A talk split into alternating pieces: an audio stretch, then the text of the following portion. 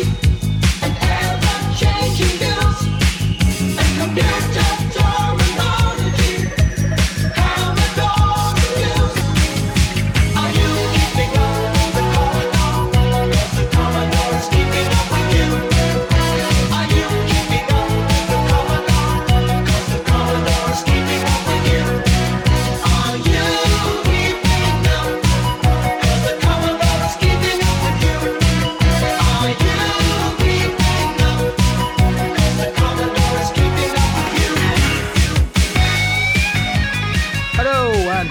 to episode 23 of Zapped to the Past. My name is Adrian Mills and I am joined as ever by Graham Raddings. If you haven't listened before, this is a podcast where we discuss games that were released for the Commodore 64. We are using the magazine Zap 64 as a monthly guide for the games to focus on, but we are in no way affiliated with Zap 64 itself.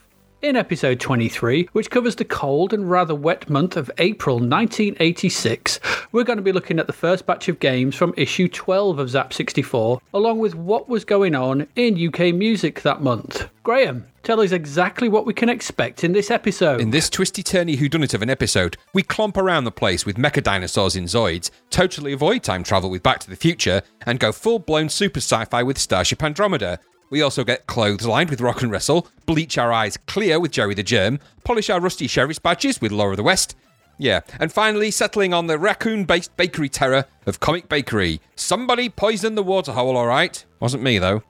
Ah, great. A lot to look forward to there. So let's crack on. And our first game this month is well, it was a cover. It was a cover game the other month, but it wasn't actually reviewed in that issue. I can't remember which was it. Was it 11, 10? Something like that. I can't remember. Like I can't remember because it's not on the it's not on the cover this month because the cover the cover's weird this month, isn't it? It's a strange old cover. A little bit odd. A little bit odd. Yes. Yeah, I think uh, Oliver Frey and the Wild Boys and Julian Rignall in some kind of strange mashup. It is a bit like that. and a isn't it? Commodore 64. Yeah, I'm not quite sure. Wild Sounds, Wild Boys, it is what it is. But what it certainly isn't, because we had that the other month, is a Zoid. It's definitely not a Zoid No. because that's our first game of this episode. It's Zoids from Martech. And Zoids got a whopping 96%. Ooh, it was a big score. It's a big one. It's not quite a gold medal, but, But then again, it's a big do one. we know what really means gold medal now? It's all been, it's all gone to pot now. It has, yeah. Seen as Ballblazer got 98. Who, who knows? Who, who, I have no idea. Anyway, Zoids. What is Zoids? What is Zoids? Explain Zoid. Zoids now. Zoids? Go for it. I don't know. I don't know. I'll try my best, sort of thing. What were Zoids? Let's talk about what Zoids. Zoids were. Um, they were dinosaur toys, mechanoid dinosaur toy things. Is that that's my recollection of them? I never had one. Did you ever have one? Did you ever have a Zoid? No, I didn't. No. Are they like? Were they in any way like Transformers, or were they more? I believe that's the kind of pitch. I think they were around. If they weren't of that genus, they were around at that time. but they they didn't transform, so they weren't transforming things. I think they were they were just dinosaur robots. I think that's what they are. Dinosaur robots. So they were So- dinosaurs in disguise, but not really in disguise at all. No, they were just robot dinosaurs. They were mechazoids or Right. something or other. I don't know. Who knows? There's all kinds of zoids. Any zoids. Who knows? Zoids is the game. Zoids is the word. And that's what it That's not is. how those lyrics. That, that's not how the lyrics to that song go. that would be a very different song. We are the Zoids Zoids. is the word. Boo, boo, boo, doo, doo, boo. Anyway. Uh, Zoids. Zoids. More. Uh, so, what is Zoids? Zoids is a it's uh, icon-driven real-time strategy. Is my summation of this game? Doesn't shout I guess. exciting so far. Well, no. It, I th- t- so I was a bit nonplussed with this because I didn't quite understand why it got 96% because I felt this had quite a lot in common, visuals aside, but how it controlled, with Quake Minus One that we looked at last time.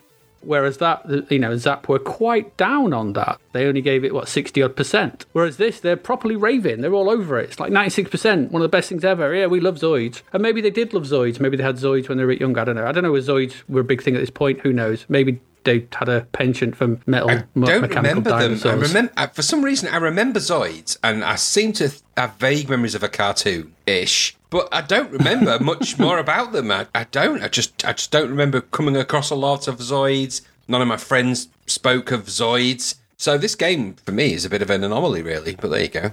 It's a weird, it's a strange one because it, it basically puts you. So, what is this game? It's a real time strategy and you control a Zoid. But what this game also is, is it's bloody hard. Let's not beat around the bush. Let's just get that in at the beginning. This is a hard old game. You will die repeatedly, a lot, frustratingly, a lot, you will die. This is like a preempt Dark Souls. That is not on This the is box. way harder. What's that? You will die a you will die repeatedly. you Might put you off. I don't know. Maybe. It, it could very well do. People like to challenge back then. You know, they hmm. were like, we'll, we'll buy one. Game This a month or something. Insane level of difficulty. in this game. Anyway, carry on. Yeah, it is. So the, the, there's a, there is a story behind this, and I'll praise it quick, quite quickly. There's some kind of terrible war with some uh, race of people who created dinosaurs, and obviously there was a, a meteor shower that turned them mechanical and turned them alive or something. There was a big war, and they kicked them off the planet, and the red zoids went off to somewhere else and became something else and came back, and then they all the people died, and there was only blue zoids left or something, and the red zoids kicked the blue zoids' asses. As, as you do. It's kind of reminded me of that um, old advert when the red car and the blue car had a race. Yeah, because that it's was, red uh, and blue. What's that, what's that for? The red car and the blue car had a race. Uh, what was it? Was it uh, race? Smiled all blue heat Red took to Milky Way. stuff his Milky face. Way. Took smiled blue took Milky the Way. Milky Way. Yeah. There you go. Yeah. So for some reason when I was making my notes on this, that song popped into my You're head looking for because a red and blue treat. I fluffy and light. Yeah. oh, good advert. Good advert. Anyway, It was nice animation. Anyway, anyway, anyway. So what happens is, in a bizarre twist of fate, just as the Reds are about to achieve victory, Earthman appears. I don't know. I don't know why. Bummer. It's usually what happens in these things. Earthman appears, and he learns the ways of Zoid what he does. I'm not making this up, by the way. this is the story. Anyway, he concocts a plan. I think it's him, something along the lines. He there's a plan to create Zoidzilla, which they will put together, which will be the greatest of all the Zoids, and then we'll come back and then we'll kick the Red Zoid's ass. But as normally happens in these in these kind of things, it gets blown to bits. And eight parts of it scatter around and end up getting picked up by the Red Zoids and buried under their cities. But you, the Earthman, and a tank Zoid manage to mind meld and go off to find these eight parts of Zoidzilla, and thus the game begins. So the game is icon driven. There are three parts to this screen that you'll see. A lot of black space on this screen, though. Um, a lot of empty space because the actual action kind of only takes place in like the middle ninth. if you were to split the screen to three by three, you've got the middle, the middle square. You know, the one you always take in the first when you're playing uh, noughts and crosses or tic tac toe, whatever. You take that one sort of thing. So that's where the action takes place. So you're in the middle of the uh, tic tac toe board, noughts and crosses board. In there is a map.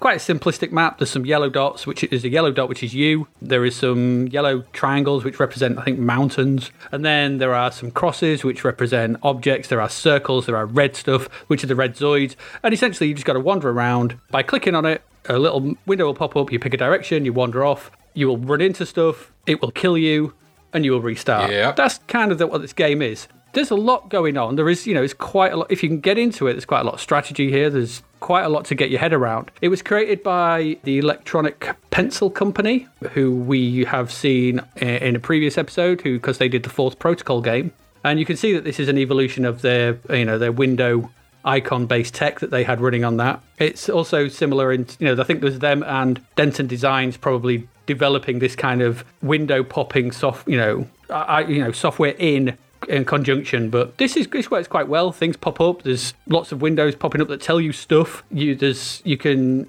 fight with missiles, which are incredibly tricky to uh, control. Um, you have to you have to kind of work out how much fuel you want in them. It's you ha- you have a railgun, which is one of the hardest things I've ever had to call because you've got to drag an icon to the middle of the screen, but it's constantly fighting you. Uh, Yeah. um, you can tr- you can try jamming cities with the with the radio wavelengths, but trying to understand, trying to get your wavelength the same as theirs with these weird controls is while uh, while also all the time being bombed the crap out of by other Zoids, by the red Zoids. Yeah, so hard. This game is so so hard, and yet you know, there is something here, and maybe it's because it's driven on by a really really good Rob Hubbard piece of music. I know it's not one of your particular favourites. It is one of my favourites, though. It is one of my favourites of his. I think it's a really good piece because it does suit this game. It really does lend a sense of drama and has mechanical overtones to it. I don't know. There's something about it that fits this Zoid barren mm. world war landscape, whatever. But you know, this game's not for the faint of heart. It's not. You, if you're going into this and you want to get into this, be prepared because this is going to make you, you know, frustrate you at every turn because it doesn't give you any time. It's just instantly you're in, and you can't even like, oh, it will let you get to the first city and maybe warm you up a bit. No, there's instantly there's spider zoids running about, there's mechazoids charging in, there's missiles firing down at you, dead. Oh god. There's no clue as to which direction to go in. There's no clue where which cities have Zoidzilla underneath it. I don't know. It's hard. Is it good? Uh, yeah, I guess. It's good in the same way that Quake Minus One is. If you want an icon real time action you know icon driven strategy game you'll probably like this but it is what it is that's i think i don't i don't know what was your, what was your thoughts on it graham you tell because i think to have uh, I, I can say it's very hard a million more times To keep it nice and simple, I thought that there was an interesting concept in there. There's no, no doubt about that. I was never into the toys, models, whatever Zoids actually was as a thing. I was never into that, and it never really came across my radar a lot. I'd heard of them in the same way that I'd heard of He-Man. So I think it passed. Perhaps there's a cartoon I've seen somewhere. I don't know. I don't know quite know how I engaged with it. It wasn't my thing. I wasn't into it. So I, I quite like the idea of wandering around as a kind of a giant mecha monster thing and the icons and the maps and everything else seemed quite uh, interesting enough and it was engaging. I quite liked the way you controlled it. I wasn't wholly sure what on earth I was doing some of the time. I mean, I did I did Yeah. look up some instructions online, and so it enabled me to kind of get a bit of a feel for the game. It wasn't something a game that I ever played before, way back in the day either. I'd heard the music like a million times, but I never played the game, and I wanted to give it kind of a good shot. So I wanted my time as a Spiderzoid to be fruitful and enjoyable. I was going to try and find the six parts of the of the Zoidzilla and you know and avoid all those red zoids and do all that stuff. That was my plan. I didn't get to do a lot of that has to be said because it's quite hard. So i did end up Quite. wandering around sort of the landscape as much as you can feel like you're wandering a landscape as a as a as a pixel. I felt that the scale of the things you were seeing on the screen belied the scale of the thing that you were and i found that a little bit problematic so I felt like I didn't feel all the time that I was in control of something huge. Just felt like I was in the control of a dot attacking other dots. I laid some mines. Hmm. I'm not wholly sure how, but I did lay some mines. I'm assuming for something that would run into them, whatever that might be. It felt like a very tactical, lengthy game that if you took the time to get into it and absorbed the world of it, and you were into Zoids especially, you're probably going to get quite a bit from it. It wasn't graphically amazing, but it had all the component parts of a strategy game that made it quite interesting. It certainly had the difficulty of a strategy game. That was my key thing. It was like it was rock hard. So you know, I didn't get that far, and I'm so was Spider Zoid or not, I wasn't going to do well as a Zoid in this world. I was kind of like a crap Zoid, yeah, just kind of flitting about, just pissing people off and annoying people, getting in the way. Hey, I'm Spider Zoid, hiya, and they're like, no, you're a rubbish, get out. And I suppose so. The long and the short of it was, I tried my best to enjoy it, and part and in part I did. I just felt like it wasn't quite the I didn't quite get the scale and grandeur of the of the concept of the thing I was controlling, and I think that's partly because the music has that big, stompy, clonky, mechanic feel. It's a, it is a good score in that respect, and it and it is. It conveys that kind of big mechanical, you know, monolithic, in my sense, sort of spiderzoid, whatever that is, but. That whole idea of big robotic dinosaur type things clomping around, I get that from the soundtrack. I get that from the kind of descriptions of what you are and everything else. It just didn't quite come across in the game in the tactical ways that you mm. played the shooty bits and the blowy up bits and the laying mines bits, however confusing that might be. It didn't come across that way. But is it something that's you know this these kind of these kind of strategy games they're they're, they're for an audience that like that kind of that kind of view and they kind of you know they kind of dig it the kind of map view, the icons, the controlling it and making choices and doing that thing that appeals to that kind of almost like turn-based sort of pro, that sort of gamer. Um, I'm just not that kind of gamer. Now, if I'd have been a Zoid, I'd have settled for it being a bit more like Roland's Rat Race, but being a Zoid, just jumping up and down platforms. no no Stomp, God, no. stomping on things, just you know, just being Spider Zoid, just chilling out, smashing stuff up, just you know, being a, being an annoying Spider Zoid.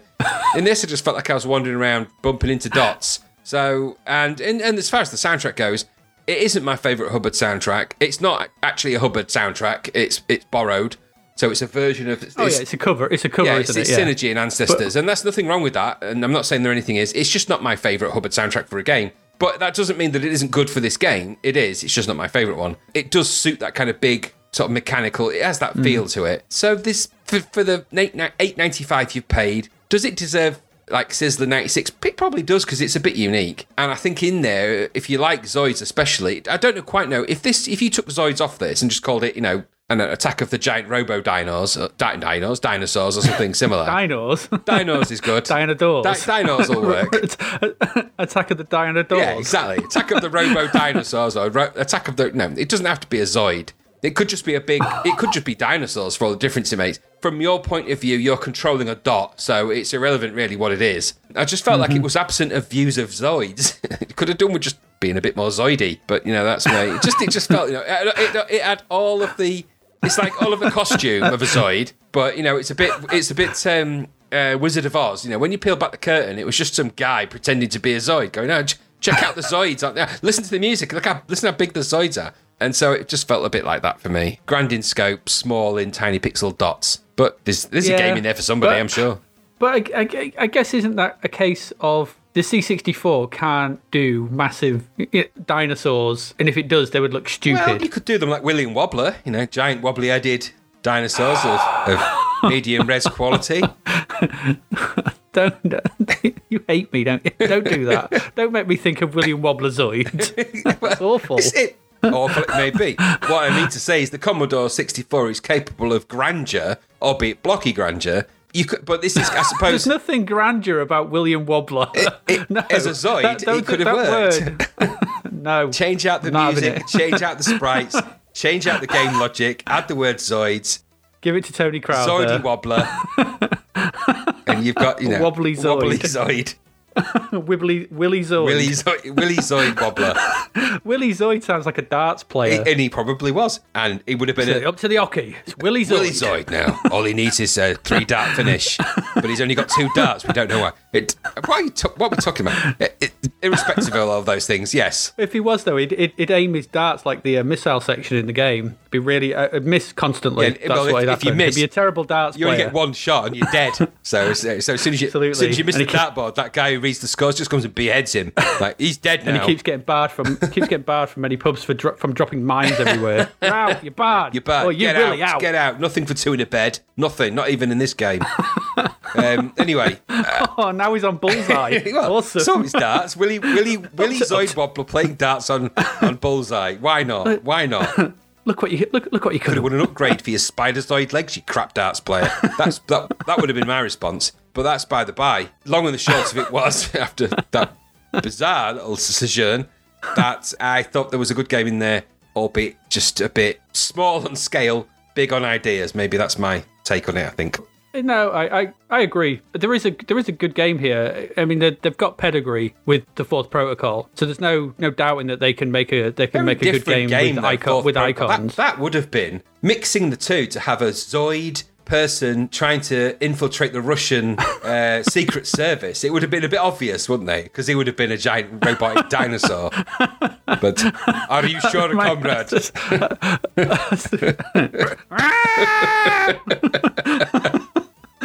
you don't look like you don't look like a Russian to You me. don't look like Ivan. Where is Ivan? You don't look like Ivan. Ivan did not have giant metallic arms. Nor the teeth. My name is Willy. and he's there. Willy. Willy the Russian spy. that is the Willy's Willy's Willy Zoidsbug. Willy Zoidsky. Anyway, but what? See, Anyway. it's always good that these games have concepts that can be expanded into other genres and ideas. Absolutely, And- they'll make a good sequel. and I like to think that we do that. But back to the actual game. I mean, is that, did you get the same thing? I just thought, you know, I just got tired of controlling a dot, I guess. I maybe.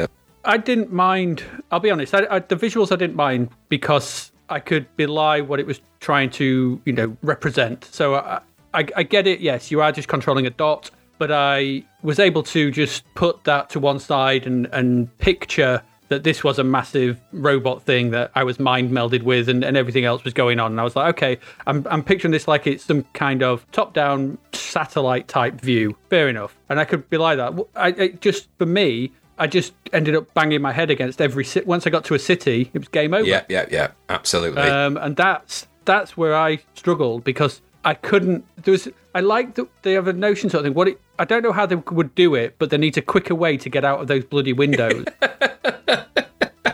do you know what Get I mean? Get out the bloody window, you bloody Zoid. Get out like a wasp, like an annoying wasp that's come No, in. Get in the- out, go in the game. with a stick. Get out, piece of paper, just waft it at it. Get out the window, go, get out. Coming in my windows, you bloody side.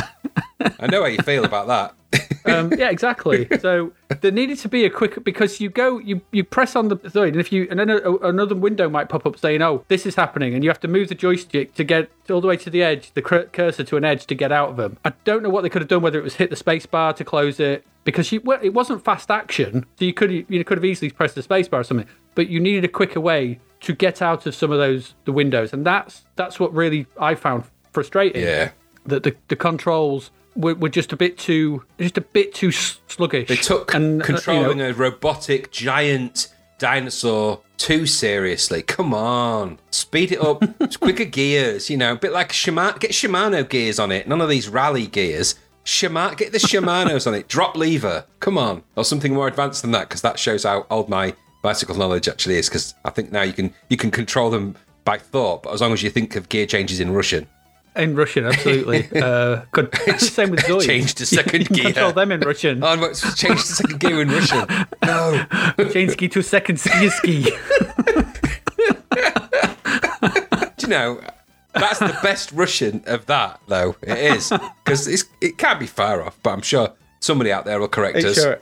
I'm sure they will sort of thing, and I'm sure all our Russian listeners have left us. Left it. Anyway, Zoid. Yes. It is good. It- It's just it's just bloody hard. Yeah, it's hard and it's tiny, and Zoids are massive. So And that's yes. just go So, with that. uh, go with that logic, and you're all good.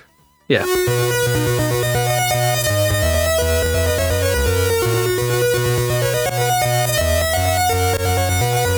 Okay, that's Zoid. What we got coming up next? Well, Zoid was good, and it was certainly better than our next game because Graham, tell us all about Back to the Future.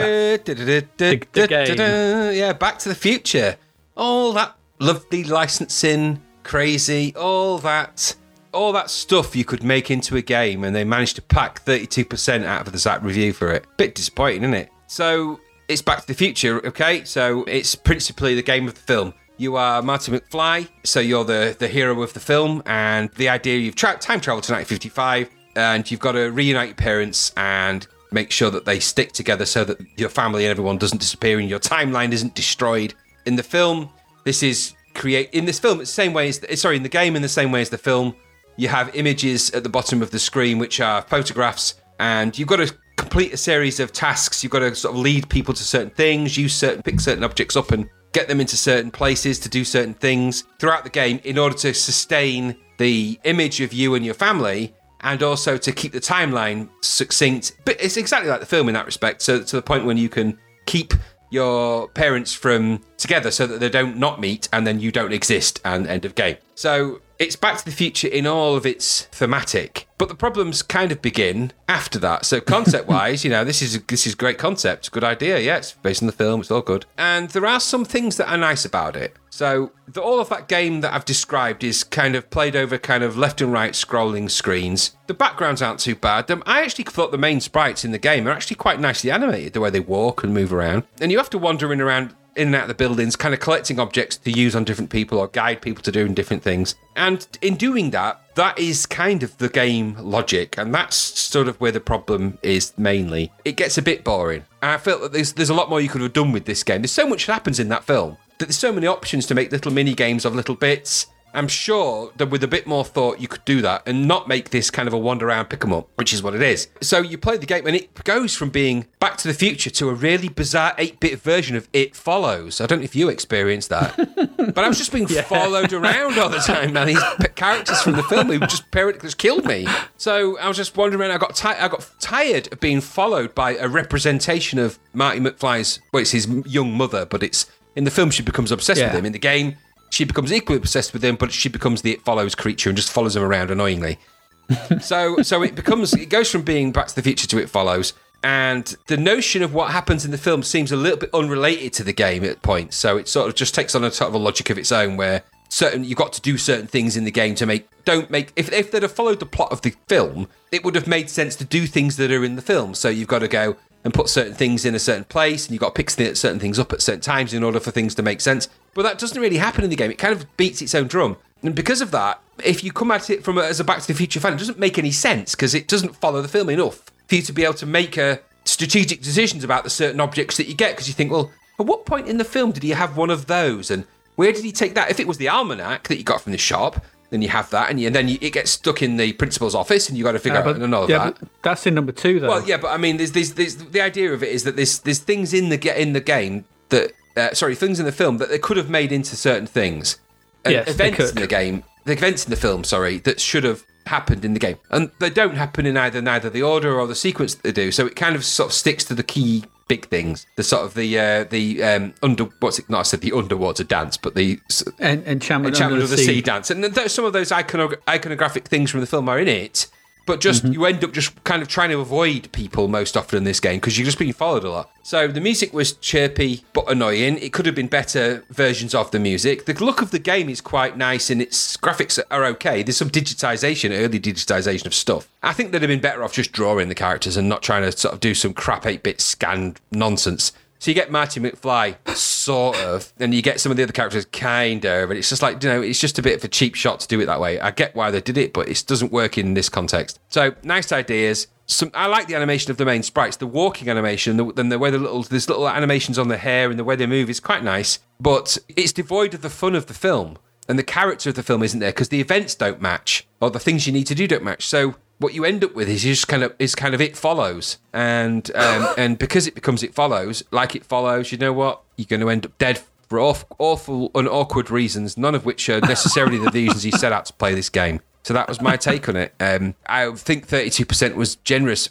What the tragedy here is is that this is £9.95 for a really good licensed game made badly. And that's disappointing because there's a lot of there's so much mileage in a Back to the Future game that you could have done. I mean, you, I think you control the DeLorean at a certain point in the game. I never got that far, but I think you do. Uh, I know, did I? But I think there are parts when you do that. But what point would there be to it unless it's the very final sequence of the game? But I don't know. Did you like Back to the Future as a game? no, God, no. God, no. I, my first comment is this I feel bad that I riffed on this for the name of the podcast. That's what I put. Yes, yes, we did a bit. Well, it's up to the past, back to the future. Uh, is- that was one of my inspirations for the Quick, title. go back gonna- in time and change it. I'm not going to beat around the bush. That's, that's that was what I thought. Anywho, this was to me. This is a Martin Walker game, isn't it? yeah, it? that see, it is, and it shows a bit. And it does because, like Rupert Yeah. before, when he did the first Rupert game, sort of thing, it's visually, as you say, I did agree. I like the sprites as well. He has a knack for animating, well, you know, animating nice Hmm. They were sprites. nicely done, and it, and it was obvious who they So- were as well. Yeah, but I think this was a thank a thankless task for him Hmm. trying to make anything resembling a game out of Back to the Future. I don't think Back to the Future lends itself to a video game in any shape or form. It's not a video game film. It's nothing. You know, the the plot is uh, Contrived the, and the main difficult. story of the film. Yeah, to get it to do something. I mean, what would you do? You, would you make like a little sort of rhythm action bit out of the Yeah, enchantment they- under the sea? It was bit, missing or- the or- Libyan terrorist shootout at the Well, big, you know, there's- and things like yeah, that. ab- ab- absolutely. So, but to me, it's this was just you know, uh, it reminded me of a slightly better that god awful Flintstones game. yes, yeah, yeah, yeah. Um, Same sort of logic. you know, yeah. it, it's the same thing. You wander about, you pick stuff up, you watch photos decay or not.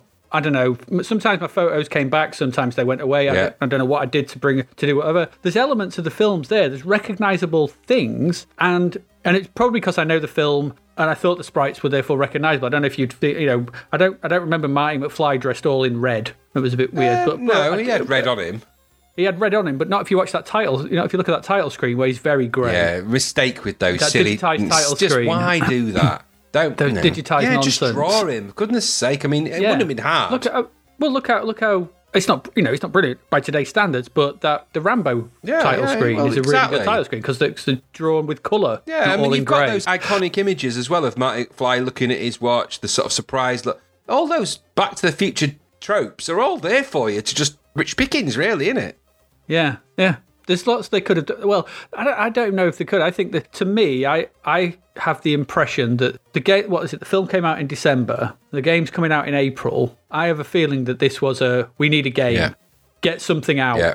We got we got you know uh, maybe it was in production a few months before. I don't know, but Yeah. this feels like I'm, I'm not saying it's as bad as that, but it feels like yeah, but don't. But it also has Yeah, you're, you're it absolutely has right. a whiff of ET. Yeah, and they'd have said to Matt Walker, do you know what? Don't worry about the timeline for making this game. We've got a DeLorean. We'll park it in your drive. if it gets, if it feels like it's getting a bit much, just drop up that to eight, eight miles an hour.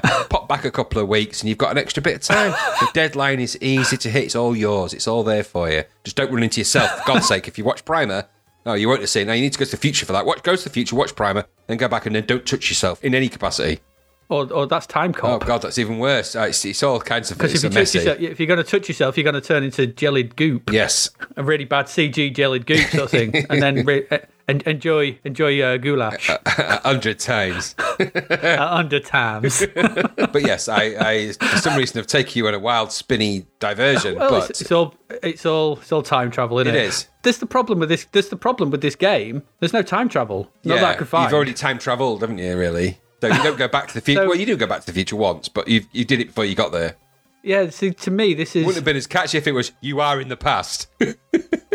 well. if you're going to do the film, at least give me the elements of the film. Yeah, like an intro. There could there could have been there could have been some you know super sprint style nonsense where you were driving around that car park trying to get to 88 miles an hour while avoiding missiles Yeah, yeah, yeah. from. There's op- like I said, I would there's have, I would. I would have gone for that. Exactly, exactly as I say. There's there's, But- there's there's moments in that film that could have just made for good gaming, right? Yeah, they could have. Trying to get, trying to sneak into George's house so you can be dressed up as Darth Vader and play the Walkman at him. Yeah. Could have been a little stealth simulation. There's loads of bits that could have been done, but this re- seems to me like they had very, very limited time. Yeah. You know, like like we said, maybe with Rambo, these things are on a short time limit. The film's out, the game has got. We need the game Mm. Yeah. out. Well, but we've got all these great ideas. Get the God, shut up. This game needs to be out. Just get it get it made, Walker. and that's what I think is happening here. We're just seeing. Don't make us a- a erase your deadline family in the fo- past. Absolutely. I've got a photo of you. Oh, not that photo. I want that one erasing. Please, please do, Betty Lou. yeah. So that's what this smells of to me. It smells of short development time and not allowed in any way, shape, or form to make something that could have been good. And we know Martin Walker's got the game making chops to make something decent. He does some decent games down He the does. road. But to me, this is a, a a very short space of time. We need a game out to cash in on Back to the Future while people are still liking it. So they get it. So let's get this game Yeah. out. Nine ninety five. People will buy it. Put Marty McFly. Back to hey, it's all good, is it? No, the game is not good. No. And I will be going back in time to change the name of this podcast. No. and it goes in line with these games from the 80s that have. Because E.T. had a bad game. Back to the Future's got a bad game. I'm just wondering if it follows the kind of Zemeckis, Spielbergy kind of principle that they're not allowed to have good games based on their IP, their film IP, because it's just, you know, no, you're not allowed. It's a shame. It's No, such a shame. there any, are there any that are? Well, I think he was quite good in the arcade, wasn't it? Um, Temple of Doom. Yeah, that's in the arcade, the C64 version. Hmm. Okay. It was. Uh, it was a version. It won't be found. I see, I'm sure we'll see that. You the- won't, and it won't be found. Mother lack of ram. No. Oh, chilled monkey brain. That, that Monkey game, brains. No. That version. Um, no, no, no, no. So, yeah, like you said, it's just, I agree with you completely. Not enough time clearly spent on this, which is the tragedy. The tragedy is that they push these things out and race these things out. A bit of time needed for something like this would have really benefited the game. There's such good, it's such good material to make a game from. In the same way, well, actually, no, I actually, I was going to say then that we're, we're similar to where James, um, James uh, Roger Moore's brown coat adventure in his his Parisian brown coat challenge. But that, that, again, that but- is our that's one of our missions, by the way, is to actually get the name change of that on Wikipedia from a view to a kill to Roger Moore's brown coat adventure, enough, brown jacket I was adventure. watching Roger Moore play Roger Moore in in uh, in Cannonball Run only last night. Anyway, that's a completely different conversation. Long and the short of it was that, um, and the reason I mention it is that it was a license again that had enough had mileage, but they just didn't have the time to make it into anything good, and so they just went for the the quick cheap option. In this instance, it follows the 8-bit version. Very depressing. yeah, very depressing. That, that was weird. It was very strange. That. Yeah. Okay, Back to the Future. We don't like that. No, wasn't very Back good. to the Future. No, dog egg. No, Future, back off. So our last game in this section before we move on to music. There's not many games this uh, issue, by the way. There's only uh, 14 Hmm. Games are going. So there's only seven in this uh, this uh, episode. So you know we can only review what's there. and the next one Very is a whopper, just- isn't it? Goodness. Good luck with this one. oh, what's Starship Andromeda? Yeah, it's a- it's a- our next game. It's a biggie, isn't it, in scope? Is it? Yeah, yeah. It's oh, it's got lots of description. Well, you might need to. I put this down as myself. I'll give it a go. Go for it. Uh, my first com- my first comment in this, I read the review and I read the read about it sort of thing. So, and what is a semi-mystical amulet? Because surely, as soon as an amulet has some kind of mystical element, it is a mystical amulet. You can't have semi-mystical. Well, is this not from Pandora, the same company that brings you semi-precious stones? I don't know. Maybe I thought you meant Pandora's box then, because Pandora's box can't be op- it can't be semi-open. It's either open or not. No, no, Pandora make make lab-grown diamonds. So make of that what Yeah, you but will. myst- mystical mysticalness is not precious stones are very. Um, there are many different types of stone. As far as I'm aware, there's not many different mysticals. Well, no, semi semi-precious stone is neither precious nor not precious. It's just kind of half. Yeah, but so is it half yeah, mystical? But, th- th- but then it's maybe, but it's like a, a topaz or something or something. yeah, is it half true So- though? A semi-mystical event is that something that might have happened, but No, half you did? can't have semi-mystical. You can't. I'm sorry, I'm not having I'm it. not justifying this crazy stupidity. I'm just, I'm just thinking, No. yeah, maybe there's, a, maybe that's the rationale for their nonsense. So, so I, I did think maybe it was. Um, is it a middle that's mystical and the rest is just plain old quartz? I don't know, like a watch. It's got a mystical face, but the the, the thingy is not. Anyway, this discussion is better than the game because, because the whole point of the, this semi-mystical amulet is that someone called Alana, the evil Alana, has one, and she rules over the galaxy in an evil manner. I, I've got. I'm gonna. Have, I'm, I'm very sorry. I've got very little to say about this game because I didn't get anywhere in it. This means nothing to anything because all I did in this game was fly through space and then went into metaspace randomly and then came back out of metaspace and then fly back into metaspace and came out of metaspace into real space and back. That was it. I died. I, kept, I didn't know what I was supposed to be doing. I played this for about half an hour doing that, thinking something might happen or I was doing something wrong. What was going on? Did you get any further in this? So there's a, Because I didn't. there's a red pill and there's a blue pill for this game, right? So you know, it depends which one you take. The red pill is that this is a this is a massive science fiction game, and I think this massively borrows from Isaac Asimov's science fiction. So it's not just science fiction; it's heavy science fiction. So all of that Federation and Empire stuff that Asimov wrote about. So you're in a galaxy controlled by the Federation. Alana is the one that has access to the Mind Lord computer. The key to that computer is a crystal that hangs on a pentite necklace, which is the hardest element in the galaxy, and only a proton lance powered by Zyron and Trist can cut it. So you've got to go after Alana, get the crystal into your starship, the Andromeda, move around the galaxy because her uh, location is very difficult to spot, very uh, cruel. Just putting it out there, and move to Starbase and do that stuff. So, and you're right, like you're right, you travel through metaspace or through real space. Real space takes forever, for literally real time. So you are traveling through space in real time. So you could be months in real space. Metaspace is the ability to sort of fold space. We're borrowing again from this time from Frank Herbert and Dune. So without going into the endless diatribe that this game compounds from all these sci-fi influences, the long and the short of it is: what is this game? What do I have to do? What is it? And reality is, it's just a mishmash of half-assed sci-fi connected mini games with crap graphics, uh, a mixture of resolutions, which didn't give you a feel of anything you were really doing in terms of sci-fi. And it just looked like a load, like a lot of other games, a vast load of empty space with bits in it, probably, but mostly space. Just mostly space. It's just, it's uh, no, it's just travel around space simulator. The easiest simulator in the world to do. I thought that when you create simulators, I thought that ground and sky was like the the, the baseline. If you're going to do a crap simulator of anything, ground and sky, like they did in Glider Pilot and many others, and we've come across a few. Sky, ground, ground, sky, green, blue. Yeah, green, blue, blue, green, sky. And the line in between is the horizon and sky. You know, sky goes up, green goes down.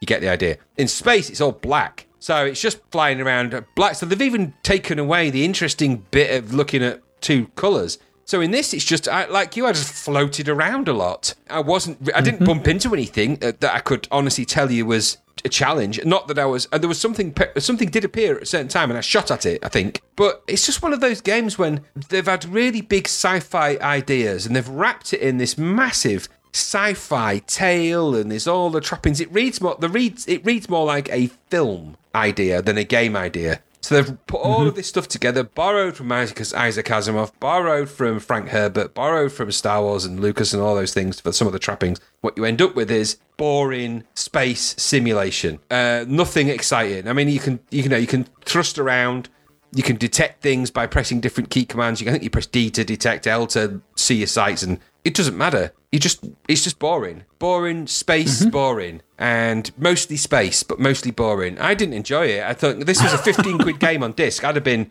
heartbroken beyond the capacity for rational thought had I splashed out fifteen quid, which is a lot of money back then, on a disc game. Because you know what, I think I'd have just reached for the magnets and gone. This game's done. I'm, mag- I'm, mag- I'm, I'm getting the magnets on this game. That's it. Um, you know, and I'm erasing it for for the good of humanity. I'm raising it. Got 52% in Zap. I think that's generous, really. I think they would just because some of them are kind of sci-fi heads in Zap, the reviewers, and you, and when you read the review of it in the magazine, you get that idea that you know this, you know, there's a lot to it. It's great. There's backstory. There's a- it doesn't matter if you make the game boring like this.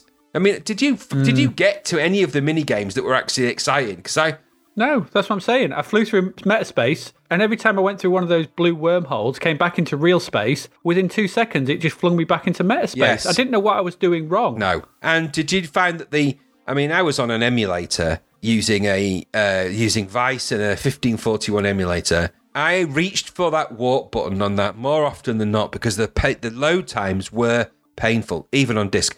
I can't imagine the clacky, clacky, clacky of the 1541 drive over that period of time. And I'd have ended up throwing my disk drive out the window because those things clacked a lot. No, it was, it was, it was taka taka taka taka zip, taka taka taka taka zzz, and you know it's reading a disc with magnets and all of that. It drive you mad just to get in, confronted Yeah. with you know slightly less black with a few dots on it. No, why? Why do this? Just if I want to play boring space games, I'm going to go to Elite. At least I, there's a chance I might bump into something. on the way from Lave yeah, to Diso, Lizzo. Uh, no, back to You know what? again. You know what? Uh, As much as they are very boring, and they are, there are things you can trade with Diso. Not slaves, because they don't like that. But you know what? Just the basics. Um, no, I, uh, what? I don't even know. What am I talking about? I don't know what you can trade with Diso. That's- They don't like anything I was Uh, trading. narcotics? No, no, that's how you get the police sheep? involved. Sheep and Sheep? Um, just it doesn't matter. Uh, hair, hair, hair dryers. If you want, if you're going to play space simulations, just go for Elite. If you like that kind of thing, it's mu- it's less sci-fi backstory, more action, and that's saying a lot because this game has none. So just if you're into that, go for that. Otherwise, avoid this one because it's dull. Um, and the word Andromeda is not necessarily just by putting these spacey sounding things in there. No, Starship Andromeda. Uh, did you get a, a feeling that you were in control of a starship? I didn't. Oh, I didn't get. A fe- I got a feeling of nothing. no, exactly. I just got. I got a feeling that I wanted to go to the toilet. That's what my feeling Yeah, was. exactly. Nothing happened. Nothing. I went to the toilet. No. I went. I was in control of a galactic starship Andromeda. Nipped off to the bog for a quick, quick, quick riddle. Came back, and I was in exactly the same part of metaspace as I was when I left. Nothing happened. Yeah. Now I'll, I went to I'll wage it. red, exactly. red dwarf, Exactly. You know, a brown dwarf. a blue giant. Yeah. Painfully hot that. But uh, yeah, I, just I you had, know. had a, I had had a curry. I had a semi-mystical curry the night before. That's what it was. do yourself a favour and avoid this absolute bore bore fest and don't bother with it. Just look at fact, get by a telescope and look at the stars. It's more interesting. Yeah, I d- I'm glad you're saying that because I thought I'd missed out on a brilliant game here when I was starting this, and you were going, "You, there's two, two," and I was like, "No," but I'm glad. Uh, I'm glad I didn't miss out on No, a good well, game. the red pill was the Well, story it I was a good you. game. The blue pill was was poison that you drank, you took and it killed you instantly. that was my so I, I so Oh. I didn't opt for the red pill because I I thought you know what? I don't like the game but I don't want to kill myself over it. So I just went for the blue No. pill and ended up feeling like uh, I felt in the end I felt a bit like a 1541 hard drive just sat on the side doing very little periodically clacking and just getting annoyed with myself and per- periodically wondering whether I should flip the disc over or not. I don't, I don't know. Rubbish. Rubbish rubbish rubbish. Yeah, yeah, Fifty Yeah, percent for this uh, nonsense. Get out of here. What are you doing? Yeah, let's call it. Let's let's call it a, And- a, a galactic a galactic day on Starship Andromeda. dump is what it is. Massive dump. Yeah. Yes, it is. It's a it's a proper black hole Dark matter. with a with a.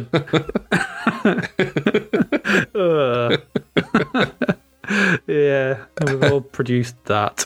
Right. Yes, uh, that's this part. Those are our first three games: Zoid, Back to the Future, and Starship Andromeda. I will say, uh, just before we do move on, that we were commenting on this before we started recording that this issue is a particularly odd batch of games that has no rhyme nor reason or throughput for any of them. It's a strange, Strange. it's a strange mix of stuff that you're going to get um, in this episode and, and next week as well. Because yeah, it's, it's odd. And I mean that that first three, you've got giant robot dinosaurs, you've got Back to It Follows, and Subpar Isaac Asimov. I was like, what is going on this month? Is there something in is something in the water? I don't, Don't know. know, Anyway, but- let's let's uh, Subpar Isaac Asimov is a Subpar Asimov is a great name for a band. Come on. Subpar, some kind Subpar of Asimov. yeah, some kind. I mean, it sounds a bit rude, but at the same time, you know, don't suck Eddie Asimov. But it's just it. But either way, it sounds like a good name for a band. I'd go and see them. I'd go and I'd pay to see them at a gig. I think you'd get kind of a seventies, eighties synth vibe out of that. You know, subpar Asimov. Maybe. Or the, well, I don't know. They'd, they'd probably be. I don't. I think they'd be quite proggy. Yeah. Uh, they'd be taking. Our next. Our next track is called "Into the Meta Space." It's called. Like, yeah, I'm it's off. called. I'm leaving. AI. It's three hours I'm long. leaving. And bore, it will bore you to death. Yeah. It starts like this: clack, Clack, clacky, clack, clack, clack, clack, where, Blue fairy. clacky, clack, where. Blue fairy, clack, clack, clack. Blue fairy, clack, clack. Yeah, yeah, yeah. Absolutely. No. End Uh. of line for you, Starship Andromeda. Yeah. So uh, we've been subpar Asimov for this part. Um, and we're gonna move on. We'll be back after this break and advert. We've got adverts, haven't we? We Do We've got ads. We have. We, we We've do. got We've got ads sponsors. now. Yes. We've got sponsors, Messages. so if hopefully we have. If not, cut this bit if, they, if they've pulled out. We've got a message. We've got a message from our lovely, amazing sponsor, and amazing these two. yeah, so uh, listen to that, and then we'll be back after that with uh, music in April 1986. So see you in a bit.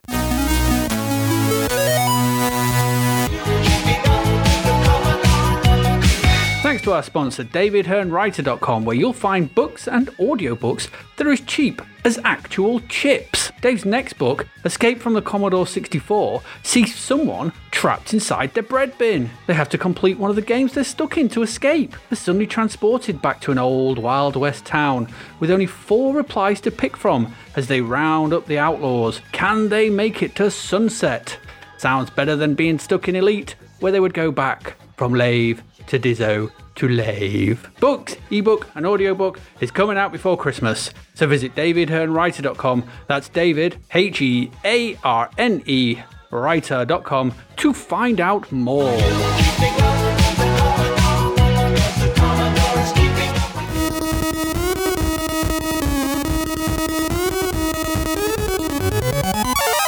Okay, welcome back. That's the first lot of games. Let's move on to music in April 1986. So, what we got here? Do our normal. Let's look at the number one singles. I think we had this last time. Cliff Richard and the Young Ones at number one. There Yeah, for a, a week, a week or so. So I think he was in from the last month for the last week of last month into April, and then one week properly in in April.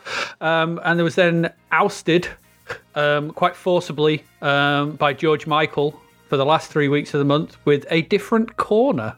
A song all about Muller Corner yogurts. I really hope so because I have no idea what it's about. That's what it's um, about. Yeah, it's Is it, did we mention this before? Because that joke sounds remi- eerily familiar. possibly it might, it might not be my joke. I'm sure we've said it on this podcast. I'm sure we've said it. There's something about corners. If you like your balls being delivered in your yogurt or dipped in your yogurt, then deliver it from a different corner. Those aren't the official lyrics. I'm paraphrasing, but that's probably what it's about. Yeah, maybe. By the way, just never dip your testicles in a, anyone's yogurt. Just saying. It renders you powerless, dear boy. Well, it renders renders everyone powerless. there's no there's no situation I can vouch from personal experience. There's no situation where that's welcome. Unless you've uh, you just use Veet. Well, never even then. The smell of Veet's pungent, and don't didn't get me started on that. It's just just don't do it. Don't it's just tell not pleasant. No, no, no, no, no. I, I've smelt Veet. I haven't used Veet, and neither has it led to me dangling my my twig and giggle berries in anyone's in anyone's lunch, let alone yogurt. No, none of those things have happened. It's a bizarre twist. I'm just saying, don't do that. That's a tight corner to uh, fit them in as well. Yeah, And you'd have to be really awkward. So it'd be a really awkward position. Especially if someone's holding the yogurt in front of them with a spoon Well- ready. yeah, exactly. The positioning, you know, uh, I mean, mechanics do, do you aside. go do you go front or back? Either way is bad. well, or maybe go from the side, looking down at them with a cheeky you- grin on your face. you find yourself stood under anyone who's hanging their testicles in front of your face and you're eating a yogurt, you've got a lot to worry about, regardless of the conditions of the test. But more worryingly, I suppose, is that um, you wouldn't have noticed. You know, no one can stealth teabag a yogurt in front of you. It's just not something that's each. It's not achievable. You can't do that. There are some things that are doable, and stealth teabagging is not one of them. Especially of a Muller corner, like you say, the corner with the with the with the the If cornery you tap them on the shoulder, small. you know, from behind, if you tap them on the far shoulder from behind, so they look around. Well, you, you, so you've gone for some kind of distraction technique. Yeah, absolutely. I- I- then I when, see then, where you're then when they coming turn when they turn back, sort of thing. If you do the uh, Grange Hill theme, What the da, da, da, da. dipping them in like the sausage. I'm sensing a, a very elaborate ruse, I have to say. So, on the chance that you're naked and shaved, or I and or um, uh, veted, and you want to play a trick on someone, tap them on the shoulder and hum the Grange Hill theme, and then dip your testicles in their yogurt, hoping they have a yogurt, and hoping that you get the yogurt side. The yogurt side of the corner is slightly bigger than the the, the sort of the um, the crunchy side, I guess you'd call. It. Don't nobody wants to dip anything in a crunchy side. Well, you don't want to come. You don't, you don't want to come up with a load of um, crunchy bits dangling Well, just- underneath well, don't, you. Just don't do both because if you go yogurt, then you go crunchy bits. You're going to look like a uh, Ferrero Rocher. And make sure you don't. Make sure you get your aim right because you don't want to go down on the uh, division. No, no, no, no. You could do one either side. So you could you could have left left dip yogurt, right dip, and you could mix the two. And I suppose that's really what a Corner's fundamental philosophy is. You know, mixing the two flavors and stuff. But the, some of them, the, the, the little tiny balls lend themselves to that. The ones with the kind of flakes, nobody likes them ones anyway. But the ones with the kind of flavored flakes, the banana flakes. Then it's never a good idea to do any of that's a bad idea. Don't, in fact, um, this is an official Zap to the Past non-recommendation. Do not menace people naked with the Grange Hill thing while presenting yourself as a as a Ferrero Rocher impersonator because it's never going to end well. never going Phantom to end yogurt well. teabagger. Exactly, yeah. So- Of, of sounds old, like a- sounds old like- York. So it sounds like a two Ronnie sketch. Phantom York tea bagger. is not yogurt something. tea, Phantom yogurt tea tea bagger. Phantom yogurt tea bagger. is not some tea bagger. Thomas Bagger, the poor, the poor guy. He's out there somewhere. Oh. Tom, Aye, he's out there, Thomas. It's like nobody ever Thomas. takes me seriously with my name. Anyway, I, I digress. That's that. You know that, but you know it's probably better than that song. I don't remember it. I don't remember the George I Michael song. I don't remember George Michael's solo output. No, I remember his big, the big, big ones. ones. Yeah, everyone Yeah. remembers them, but I don't remember Because that he one. dipped him in my uh, yogurt. He did that testicle dipping crazy. He did. He was, yeah. Anyway, let's move on to albums after that teabaggery. T Bagger, Thomas Bagger, at your service, sir. Can I help you? Yes, Thomas. Um, Any? Would you like anything dipped? I can dip left and and or right. I offer all kinds of dipping services. Salsa dip. I can do the salsa and dip. Yes, I can. Yes. And I, I, I can do it in variations of one eighth. so you just tell me how many eighths you want dipped in. Yes, exactly. Eighth of a dip, sir. Hold out the yogurt. Let's go. No There you yogurt. go, an eighth. I'm happy. I'm just as happy with tiramisu. Tiramisu or any any of those uh, co-op dips that you can buy for a pound. except the uh, chili hummus. Yeah, no, You, you won't, you won't want that. no, no one He wants that. Terrible accident he had with that. Yeah, anyway, albums. albums. albums. Woo. In it, all right. So we, this was, I think this was number one at the end of last month. Uh, hits for various artists. I was in for two next first two weeks of April, and it was replaced with Street Life, 20 greatest hits from Bryan Ferry and Roxy Music, which was number one for the rest of the month. Did it surprise you? There's two things that surprised me. I like the maths of hits for in the chart for two weeks. I like that. Hits for two weeks. I don't know why it appeals to me and stuff like that. and then 20 greatest hits of Bryan Ferry and Roxy music. What surprised me about that is that there was 20.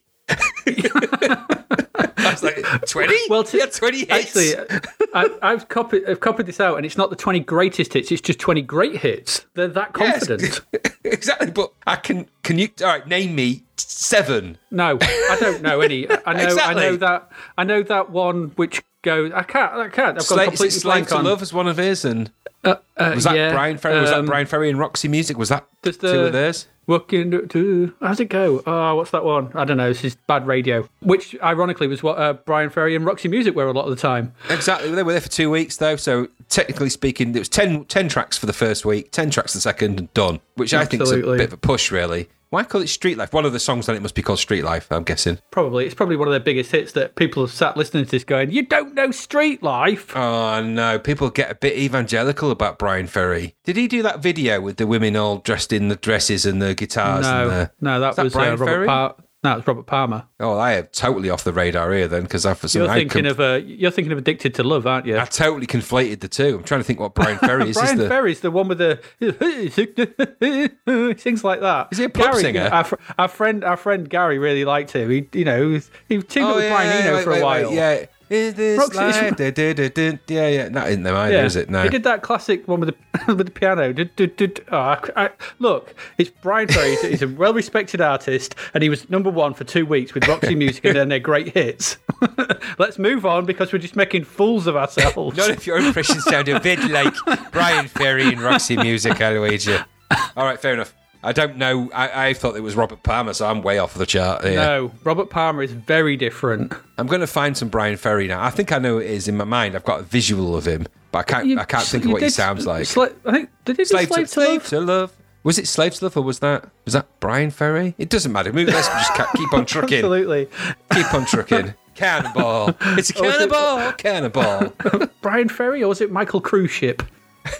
Cannonball. It's a cannonball. All, uh, and as we know, sort of thing, all of in with Cliff Richard and Shaking Stevens, all of his friends are named after various boats. Ah, Bryan Ferry, yes, and of course there's there, there's David Ship, Bobby Cargo, Michael Boat, Michael Boat, yeah, Ricky Ricky Schooner, Schooner. yeah, Ricky Schooner, and uh, and the the slightly slight David Coracle, small little guy, often found all the- floating across all the small members, rivers. All the members of the band were named after boats. It was part of the uh, audition for getting in for Roxy Yeah, Music. S- Simon Yacht. Anyway, new releases of note. 6th of April, Look Away by Big Country. What is it, number Uh, 18? look away, look away. Good song, actually. Yes, that. it is a good song. I have a bit of a soft spot for Big Country. Yeah. Um, I have to I'll- say- there's a couple of tracks, and their guitarist, of course, famous for being the guitarist from the Skids. So, in case you didn't know that, I did not know that. Uh, my brother was uh, uh, was quite into Big Country at the time, um, and th- used to play their album, and I used to listen to that and thought it was all right. I quite like it. Scottish, aren't they? They were a Scottish band. yeah, yeah, absolutely Scottish. Yeah, they are. Um, 13th of April. Now, this is quite interesting because we'll talk about this probably next week as well. But Just Say No by the Grange Hill cast Ah, of was in at number Zammo. 26. Zammo. I think we'll leave this because there's more to say on this in the next episode. Just remember, So- you don't have to be part of a crowd. Just be who you are, and say it loud. Indeed. Just that's say them. no. Just, Just say, say no. no. We'll, we'll, we'll, there's more to say about that in, in next in There the next is. episode, so we'll, we'll leave that one. We'll just say nothing right now, but we'll say something We'll, later. yeah, we'll just say not right now. We've got the whole world at our feet. Was the England World Cup squad 86 in at number 75? It was, who was in that squad in '86? Can you remember any of the big names? uh, Gary Lineker, Yeah, so it was Pete, Lineker. I, thought, I was wondering if it was Lineker in '86. Was it Lineker? Bryan Robson, Pete Not Shilton. Bryan Ferry. I was going to say Bryan Ferry then. But that's where I know him from. Yeah, but uh, I, I, I, va- I vaguely, vaguely remember. Who was the captain? Uh, Bryan Robson, Ray Wilkins. I think it's that. It's that period. It's that era. So which which one of the England World Cup songs was the one that was uh, "We're on our way, we are on 22"? Here, what, what was that one? We're here, the show of the red, white, Red, and white, blue. and blue. This, This, one, time, more than any more other than time. any This other time, Who- who was that one? That 82? That might have been 82 then. Was it? It might have been eighty-two. I don't know. Who's I honestly, I, well, it's Ron Greenwood. Ah, right. uh, He was the is 82 manager, so it probably is eighty-two. Yeah, I can't remember who the manager was of eighty-six. I think it was Bobby Robson. Was it Bobby Robson? I think it might have been Bobby Robson by that point. Might have been Brian did his, Ferry. Did his little dance. Oh, was he? Or did Bobby Robson? Bobby Robson was Italian ninety. Oh, look, it's not a football It- podcast. Well, it wasn't. Was Bryan Ferry? It, it really wasn't. He's I not going to be a that- football manager. or Robert Palmer. and I thought it was either of them. two, So I was way Um, off the radar again. Because things only go up with uh, in at the same day. And number ninety-eight was Snooker Loopy by the Matchroom Mob with Chas and Dave. Is there a world where you're happy with being in the chat as an entry point at 98? That's yeah, if you have Chas a and long. Dave. It's a long way from number one, isn't it? it's as far as you can be and be recognised, apart from one muss. It only goes up But to you know 99. exactly, you will know exactly how that song is going to be. You know it. It's yeah, Chas and Dave. Snooker, loopy, nuts are we? We are him and him Yeah, and me. exactly. Yeah, exactly. Yeah, They did that. Was it on the back of Big Break? It's only a game sport. yeah. Because That one. yeah, yeah. It was that was Dave, was all, wasn't it? Very I think it snooker-oriented songs. But their album was called uh, "We Love Snooker" and we're going to sing about it. So the, clue, the clue was in the title. yeah, exactly. With, with, get, with guest vocalist Bryan Ferry. And and strange enough, they're called Chas and Dave, but their surnames are Snooker and Q. So that was their original duo name, but nobody would uh, nobody would book them under that name. Da- Dave Snooker and Chas Q. Yeah, but they were going under Snooker and wrong Q. or have, snooker or have and gotten the wrong way round? I like to play snooker, and he likes to Q. No, it was Q with a Q. It was uh, he, one likes to play snooker, the other just likes to stand around waiting for things. Waiting to play snooker. I don't like to play. I just put my 20 pence down on the side of the table, but I never actually play. So uh, exactly, there were twenty pence. Where have you been? What planet is It's twenty pence? 1986. 20 pence. Did they have 20p coins then? Might. It doesn't matter. Yes, No, so that's exactly how it worked. That's how they became famous. They were never going to make it as that duo, so that's why Chas and Dave was born. If you don't believe me, I'm going to rewrite Wikipedia in about two minutes. Check out Wikipedia. I'll be, uh, I'll be We're joining you. snooker and Q. I like to play snooker. All he does is Q. That's because he can't play. He can't. He's crap. Can't even hold. Can't. The, he can't even hold the sticks. He's had those two ten, p- 10 pence pieces for 10 years. He's never used them. the whole act revolves around the fact that they can't use the word cue as a snooker cue because it would throw their act out. So they have to say sticks, you know, pointers, you know, uh, passes the passes the long wooden passes- sticky stick, the staff, Passes the snooker stick. passes that snooker staff. I'm gonna I'm gonna chalk the end of it, the mysterious chalking of the cue. I was never a Chas and Dave fan anyway. I was, certainly didn't like them. I'd have preferred them if they'd have been snooker and cue. It would have made more sense to me, but Would have done. based based anyway, on their relative skill at snooker. But there you go. Anyway, shut up about Chas and Dave. I wasn't talking about them. No, Snooker you're and talking about snooker Come and on. Q. Exactly. 20th of April. uh, this is uh, this this title is now very apt. It's "Live to Tell." Ah, good track by Madonna, that actually. number ten, in at number ten. Yeah, "Live to Tell" by Madonna. It is a good track. Good build up that one. Nice chorus. Nice, Yes. nice swell. Nice swell. good swelling. Um, I'm not sure which album that's off, but it's a good. Or is that the album? No, good. I can't remember which album that's from. I don't know. Is it True Blue? Uh, it must be actually. Yes, yes, that sounds True Blue. It's not off um, any of the others. I think I remember. Maybe. Number twenty-three was "Lessons in Love" by Level Forty Two. Oh, level 42. Is there anyone's thumbs more bass capable than his? that guy can thumb his way out of any situation, can he? He's the thummiest thummer of the thummerdom. I mean, like whether you like whether you like level 42 or not, that guy can thumb a mean thumb. He can. He, can, he he's a his hand was insured for a lot of money, wasn't it? His, Well, his it was, yeah. and hand. Well, that's because prior to his career as a bass player in level 42, he was actually a professional pin pusher. You could hire him just to come around and push pins into your walls. That guy's thumbs are powerful. he could. He doesn't need a nail gun. He could just literally push a, a nail into a solid brick. Very talented guy. Yeah. It was obvious he was going to turn that talent into a unique bass playing ability. Yeah. And he did. What is his name? what is his Um, name? Mark. with Level 42. Mark something or other. It's not Mark Knopfler. He's Dire Straits. It's Mark No. something. I wonder Mark level Thummy. 42. What was all that about? Level 42. I don't know. I don't know. Maybe it's as far as he could get in Zoid. Did you like level 42 as a band? No, they were part of that blandcore movement that I hated of all those bands, like Curiosity Killed the Cat and uh, Ro- not um, who was the other ones? The one that sang, the one that had the vocalist. the Blandcore. Yeah, but that's what I call them. Blandcore bands. There were loads Yeah, of them from about mid mid to late eighties. There was Yeah, one and I called agree. um one with a Roland guy in. Roland Uh, Gift. Yeah, yeah, Yeah, we- yeah, yeah, like um, Fine Young? Cannibals, Fine yeah. Young Cannibals. Them. Johnny Hates Jazz were another one. Yeah, um, I totally agree with you. I think of level 42 and I think of that red, red. That was UB40 though. That's you. Tell you, my, my radar is off today.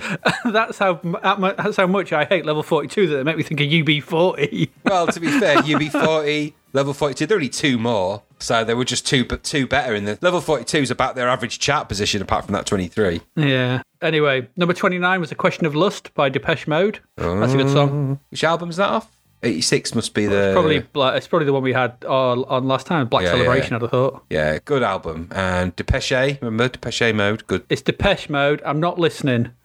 I'm, I'm not from France. It's Depeche, but okay. Depeche. It's not Depeche Mode. It's Depeche mode. It is. That's what. Anyway, never mind that. Anyway, number 41. I thought this went in higher, but this will climb, I believe. Sledgehammer by Peter Gabriel. Yeah, that's the one with the fancy animated video in it. It is a great video, isn't it? It's a good song. Yeah. This I do. li- I do like Peter Gabriel's early solo stuff. I think it's very good. Yeah, I remember that one and the other one that's exactly like it, and but I don't remember much more of the stuff that he did. Um, Big Train.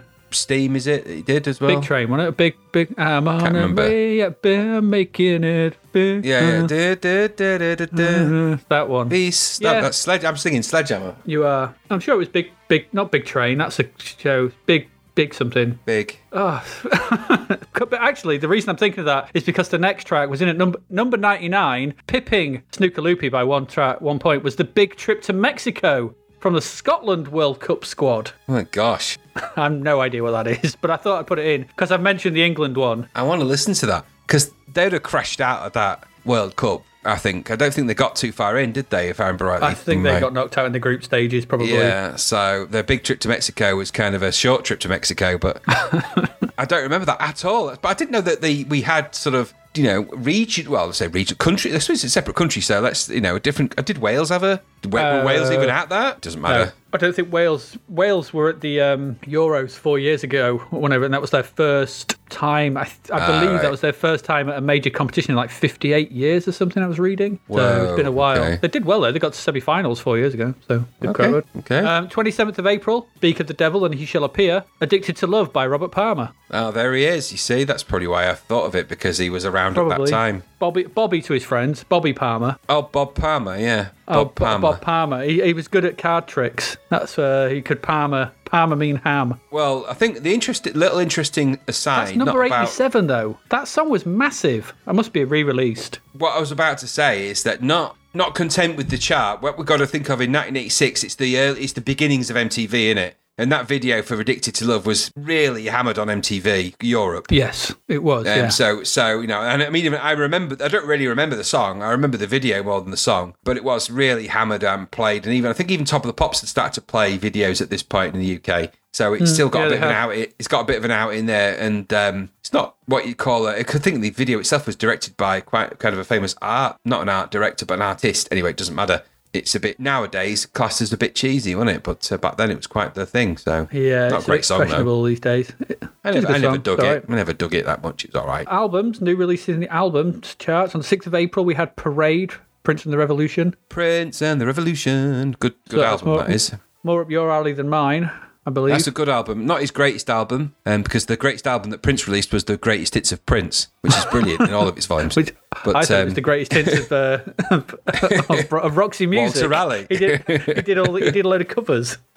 Parade's got some good tracks in it, though. We think we Featured featured, a track in the, we featured a track in the chart from this album last week, as I believe.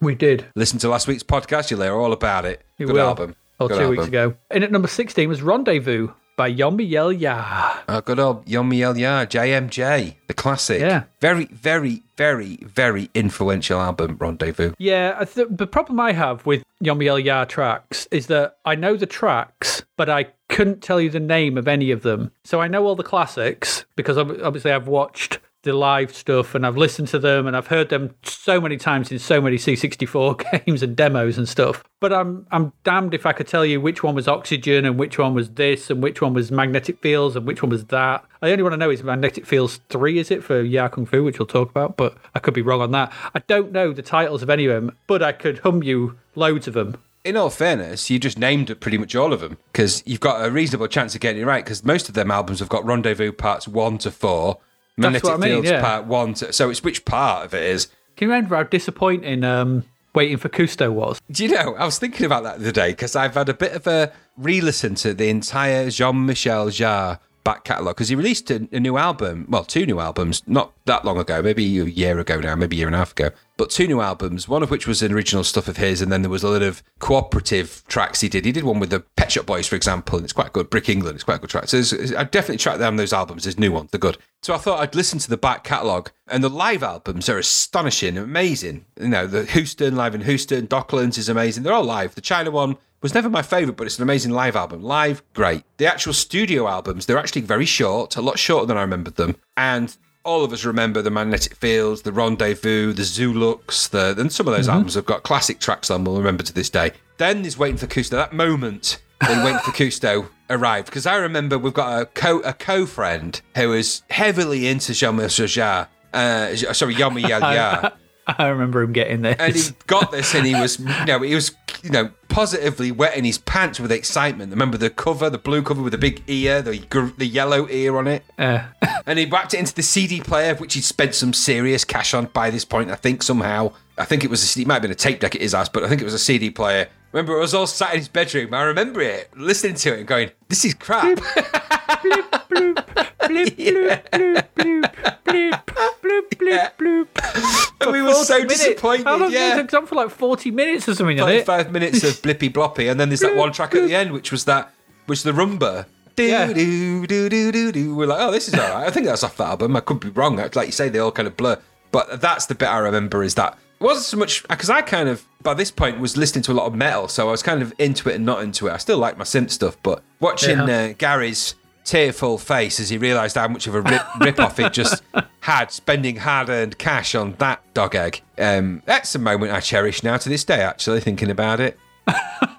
Whenever I'm feeling blue, I think I think of Gary and waiting for Cousteau.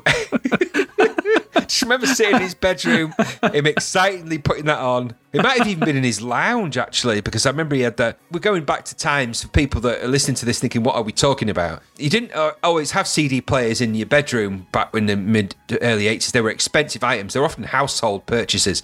We had one in our lounge. I was lucky enough to be working at that time, so I think I'd bought one on Mitchell's Skimuli for a month when I was in debt for it. But um, I'm not sure. I think uh, later down the line we all ended up with them. But I think Gary at that point, I think I'm not sure if he had one in his bedroom or, or he taped it or he had. We'd gone t- down to his lounge where there was a quite a nice stereo that his mum and dad had purchased, or his mum maybe, can't remember. But it might have been listening to it on that, this Panasonic multi-stacking system. He had to have a stacking system, remember. So it was like a record player at the top, then a tuner, then a CD player, then a Yeah. you know tape player, and all these items stacked on top of one another. So he might have been listening to it in his lounge. It wouldn't have altered the joy of discontent that I felt looking at Gary and watching him, watching his because he'd been on about this for months. Watching his, watching him crack as that played, and just and he's seeing his the veneer of joy just go, just crack like a badly made piece of glass. What a tragedy! What a tragedy. Rendezvous good though. yeah, Rendezvous was great. but waiting for Cousteau was Rendezvous garbage. is the Rendezvous is the do do do do do do do do. I Yeah. think that's Rendezvous. So yeah, so that's what everyone knows. Possibly- That's what I mean. I could hum that tune for you. I couldn't tell you Exactly. which track it was. But less so the one at the beginning of it goes an elephant being strangled. You just Um, cut out on my end. Whatever noise you just made just killed the internet. Whether that recorded or not, I have Yes, no idea. 'cause I, I I- all I heard from the beginning of that was, and it went, no, no more. Yeah, You've done it again. You cut out again. it records my end. It's just it's too Uh. much for your for your sound system to cope with. It's so accurate. Anyway, that's uh, waxed very lyrical on Jean Michel Jarre. I, Jean I like him a lot. I like uh, Jean Michel Jarre, and he's heavily influential on many of the SID musicians that we revere. The Martin Galways, the Rob Hubbards. I think they've all, at least all of them, had a go at uh, Jean Michel Jarre track at one time or another. So they have. We'll speak about one of those this very this very recording. Uh, I know, I know. Next week, actually. Right, thirteenth of April. Turbo by Judas Priest. oh, I like Judas Priest. Are you a Judas Priest fan? I never knew Yeah. that.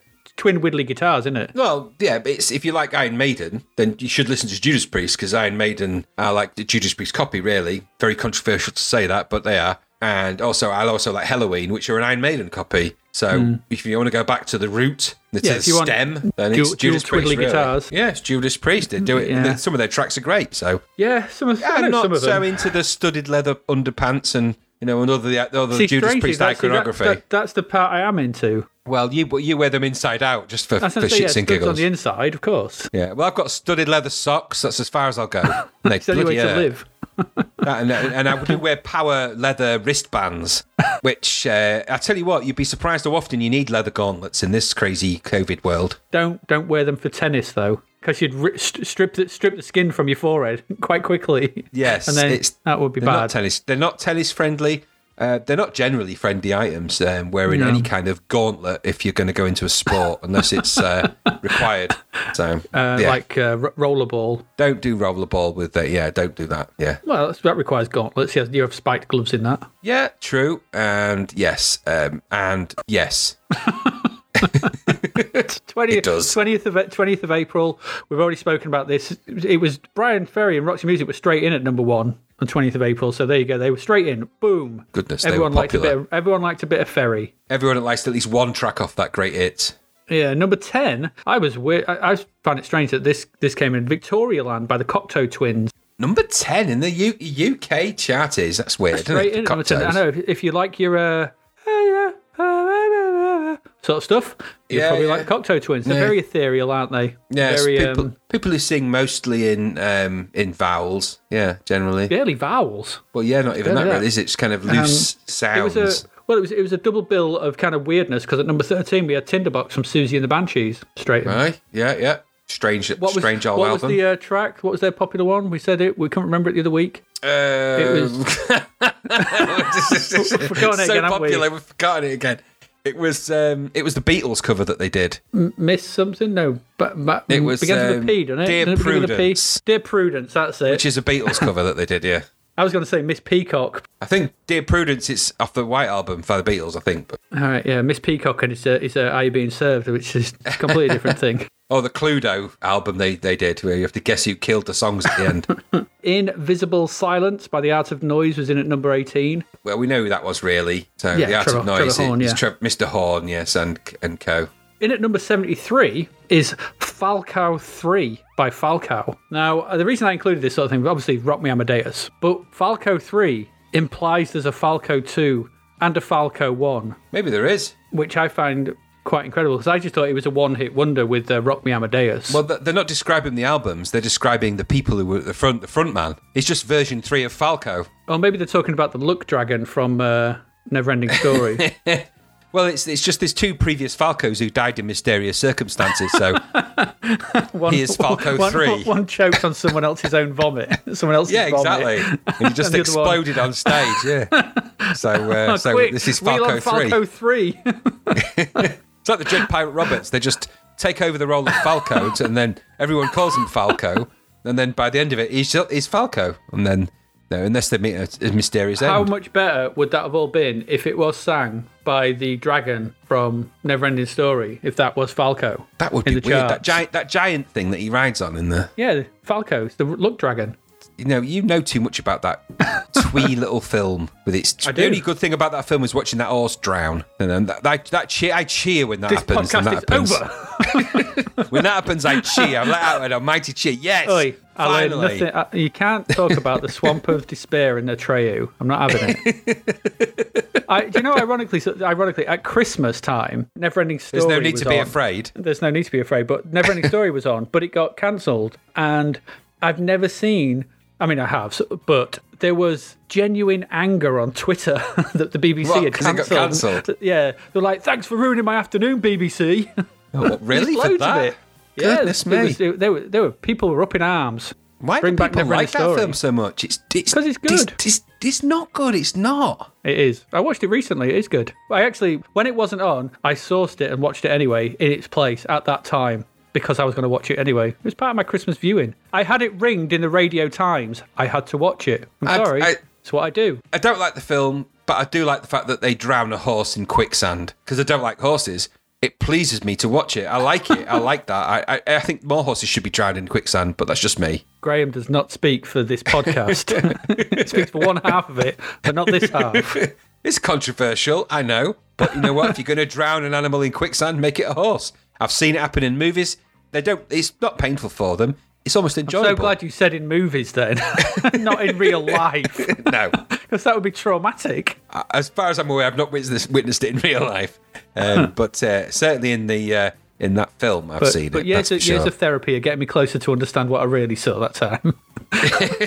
yeah, after years, of, I think it was. I I'm not sure it was a horse. It kind of had hands and feet and a and a human head. when I think about it, so and, was, but but in my head it's made of wicker. and he was called Horse. But anyway, What Richard Harris? a man called Horse. Yeah, Good old Anyway, Richard Harris. Bless just to him. wrap up. Bless him. uh, wrap up the music section. 27th of April, there was uh, Rapture was released by Anita Baker. Who is Anita Baker? Isn't Anita Baker? Uh, don't say it's Carol Baker's sister. Carol Baker's sister, you know, Oh, down the road. Have I, got, have I got this horribly wrong sort of thing? But isn't? Oh, I'm thinking of the wrong person. See, we've both it. done it now. That's you're We've thinking of done it, uh, sort of thing. Debbie I was Harry, thinking of it. No, I was thinking of Anita Dobson. Oh God, that's uh, thought it was Brian May's album. wife. yeah, that's what I thought. I thought this was the Goodness me. EastEnders theme. But anyway, Rapture by Anita Baker was released for number 53. Whoever Right. Anita Baker is, sure she's great. But I have nothing more to say on that because I've got the wrong person. And I don't think it's a cover of the Debbie Harry Blondie song of Rapture. I hope it's Probably not. not. not the There we greatest. Blondie song. Uh, so randomness at the end there because could we get the wrong person or I did, but there you go. Hey ho. Right, that's your music section. What do we have? Brian Boats dipping, dipping, dipping yogurts. Big country. Just say no. Uh, football songs and snooker and Q. Um, I think are the things to take away from Q. this section. Um, we'll be away now for a short break. Uh, listen to another advert. We'll be back after that. See you soon. Enjoy the festival. No.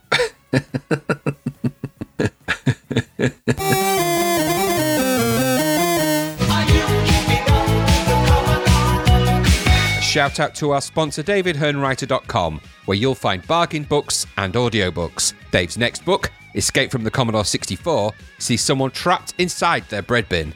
They have to complete one of the games they're stuck in to escape.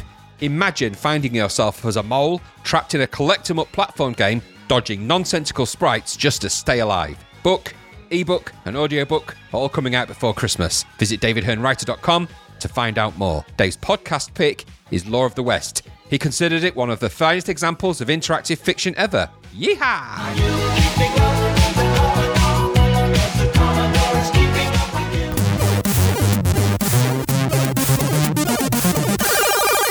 Right, welcome back. That was the music. We've got our last section of games for this episode. We've got four more to come up before we look at a few crapverts. So, what have we got? Our first game, Graham, tell us all about Rock and Wrestle, or Bop and Wrestle as it's known in certain parts of the world. Yeah. Whatever you know it as, it's Rock and Wrestle. It was, Whatever. it was rock and wrestle to me. It was to me too. I remember liking this game back in the day. Um, so you're probably going to get a flavour for where this is going to go. I did like it a lot back then. There are bits that have. This is a game that feels like it's got bits missing. So it, there's, there's, it has all the trappings of something that could have been quite good, but kind of misses the mark here and there. So back in the day when I played this quite a lot, I was willing to let some of those things go. On revisit, so it's a wrestling game, essentially, rock and wrestle. You've got uh, various characters of wrestling. You can play two player or sing- or one player. You have to fight your way, wrestle your way through the opponents, and sort of a bit like the boxing games that we played. Same kind of logic, really. So you get some character wrestlers that you have to play. There's a variety of moves you can you can attempt. For want of a better description here,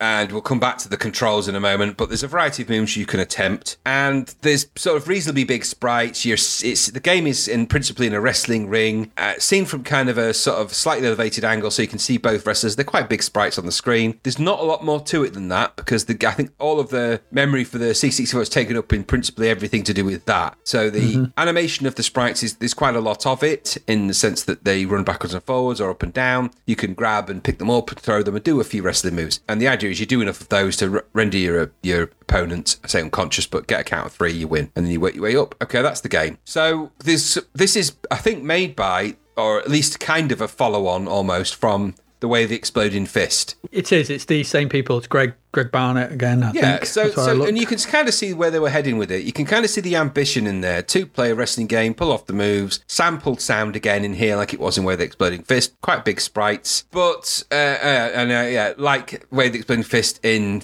theme. But the reality is that this isn't nearly as good as that uh, for many reasons. The sound isn't as good. The playability isn't there. The players aren't very interesting. The difficulty is very hard. It seems impossible to make the moves happen in a way that makes you feel like you're in control of the wrestler you're playing. I didn't get what I needed to do to pull off some of the more complex moves that I became a victim of very quickly. I couldn't at one point I couldn't get up when I was thrown on the floor, so I just spent a lot of the first few levels just laying there. So worst wrestling match ever. I just got thrown down once and that was it. I'm not bothering. I'm like, ah, I know what, this is too tough.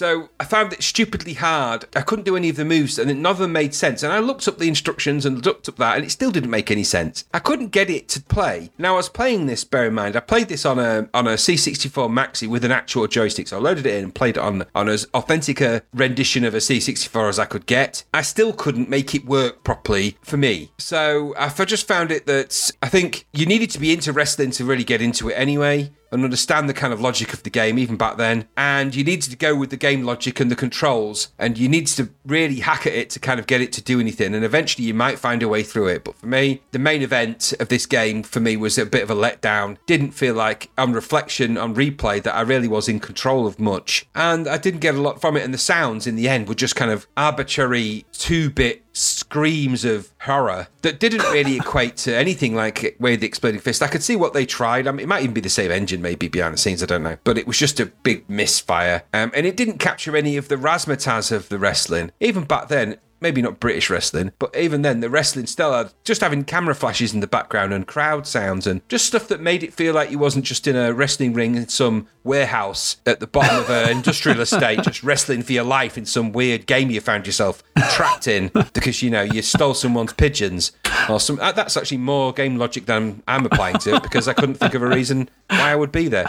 But did you like, on reflection, Rock and Wrestle? I think I've actually played this with you back in the day, and I don't remember us liking it much then. No, it's too awkward. It's way too awkward. And my, my sort of notes to start off with, ah, ugh, eh, which is what I, I- I- It took me a while to realise they were saying one, two, three Yeah. on, on the count, and I didn't like the fact that it was just the the, the Commodore font just popping No. up saying one, two, three. I thought it was a bit cheap. Warning like that. sign. Yeah, it's this is the next follow. I know we thought it was uh, Fighting Warrior, but I don't think that was by the same people. But you could see that there was probably some shared tech there with the sprites and everything. But this is the next one from those guys, and for, as far as I'm aware, and it's just not very good for me. You know, it's too ambitious. The thing with Exploding Fist was that because it was on a classic 2D fighting plane, the moves, the 16 moves worked because it transponded quite well to, you know, moving in those directions on a 2D plane. It worked. You put that into 3D and you try and have, I think it's 24 moves that are in mm. this, only four that are available at any one moment.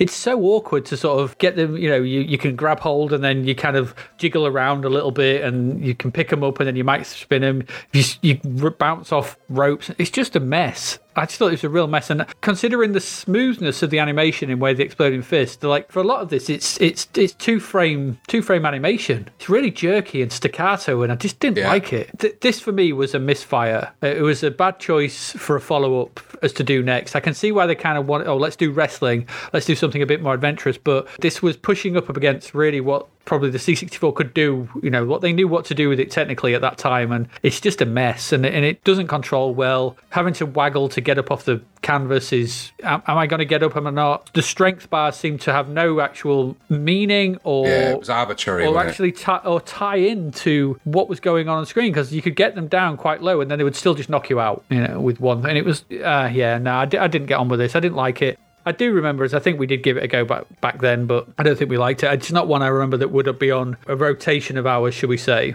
No. And that's a bit of a shame. You know, it could this could have been fun, but and it looked like it was going to be fun. And also, when it came down to it, the wrestlers were just same wrestlers with just different coloured leotard and different Yeah. head. Yeah. I didn't notice there was no kind of personality to them or difference in style or moves or anything. It was just a bit, you know. No, this was a misfire for me. I didn't. I didn't enjoy it at all. No. I completely agree. Yeah. Tied into a probably more an American tradition of wrestling because back in 1986, I don't think there was a lot of exposure to uh, US wrestling in the UK at that time. It wasn't quite on Sky. Sky wasn't quite as big then. Well, at least it wasn't as big in terms of No, I holding I the 'cause- WWF, WWE I mean, I license. didn't have any any clue who um, Hulk Hogan was in. No. in you know Rocky Three. Well, so- exactly. So, it didn't, but and I think in the US maybe it had more legs because it was a wrestling game and wrestling was huge there and has been. For us, you know, if it didn't have Big Daddy and Giant Haystacks in it, I wouldn't know who the hell they were anyway. And it didn't have any of those UK, and thankfully it didn't have any of those UK wrestlers in it. It didn't have say. anybody, did it? Gorgeous No. Greg, I think you played Yeah, it. Yeah. and, yeah, and just they tried, you know, they tried at a thing, didn't quite work. It was just a bit of a misfire. What a shame. What a shame. Like you say, Yeah, it is a bit of a shame. Never mind. 24 Uh, moves. Maybe, Goodness maybe, they'll, me. maybe they'll come back with uh, Fist 2 and make good on that. Yeah. Fist two tournament. That's all I'm saying. Yeah, okay. It's better than Fist Plus, let me tell you. Yeah, yeah, yeah. Shouldn't really Yeah. have a lot of games starting with the word fist. You know, it's just generally speaking, it's just don't. Uh, th- unless they uh, don't, they should all star Fisto. Fisto from yeah, okay, should have from He-Man. from He-Man, yeah. He should be the star of all of them. Exploding Fisto. I'm pretty sure that's a movie, but uh, not one I want to see anytime soon. What you got? What you got there? This is my exploding fisto. My shiny glowing fist. Anyway, oh, We've we've we've traversed again. we have we've Let's move div- back on. digressed, but that's Um, what Rock and Wrestle does to you. Boring old game. Don't play it. Don't wait around for wrestling games to get any better either. No, no. Let's move on to our next game. Oh God. so another Hubbard tune. Yeah, but a bad one. I'm going to be honest here. This is terrible. Gerry the Germ. Gerry the Germ was our next release. This is this doesn't get a good review, and with good cause. It's also 7.95. I thought this was a budget release. I did. Was it maybe it released later as a budget release? Was it? I don't know. This has all the hallmarks of a budget release. It surely does. does. This, you know, this this has this, this has the whiff of 199 Not kidding. um, news agents about the it. reason why this game's set in a toilet. Oh yeah. So Gerry the Germ, uh, what the hell is this game? It's a series of mini games, series of small mini games that are not barely games. You uh, you play a germ, I think, because you're just this great green thing. And the the three that I managed to sort of play, the first one had these floating faces, and every yeah, I think you're in the lungs, and every now and again. A, a canister of oxygen would appear, which you had to kind of dodge the faces and grab Correct. for whatever. The second one, I never got any further. I kept getting hit, and then then I kept getting hit, and then I would end up in the bowels where you were rowing a boat where you had to pick up a piece of toilet roll, avoid a bird. And click on the fire button to stop a bull that was swimming in the bowels from We've hitting all been there. We've all been there. What the hell am I playing? There's bizarre, and then there's pure bizarro nonsense. Yeah. And this is crossed over into just nonsense. Yeah. The third one, you was there was some kind of kidney bean Yeah. thing that you had to collect that would appear randomly in parts of the screen, and if you didn't, you got hit. You were back in the bowels. This rubbish. Yeah. It's just generally dreadful. This game. It was. It was. Yeah, my my final comment was a crap game about crap. yeah. I think that kind of sums this up. And and, and, and I've noted what's worse is that the the Hubbard soundtrack, you kind of which you know we have often said elevates a game, is just annoying and quite turgid in this. I just found this I found these tunes. I'd never liked the Gerry the Germ soundtrack. I know some people have a bit of affinity for them because they're kind of bouncy and thing on a springish. No, they're rubbish. I don't like them. I don't like anything about this game. It's a bad game. I never liked it. And I came back to it with fresh eyes. Like, you know what? I'll give it a go.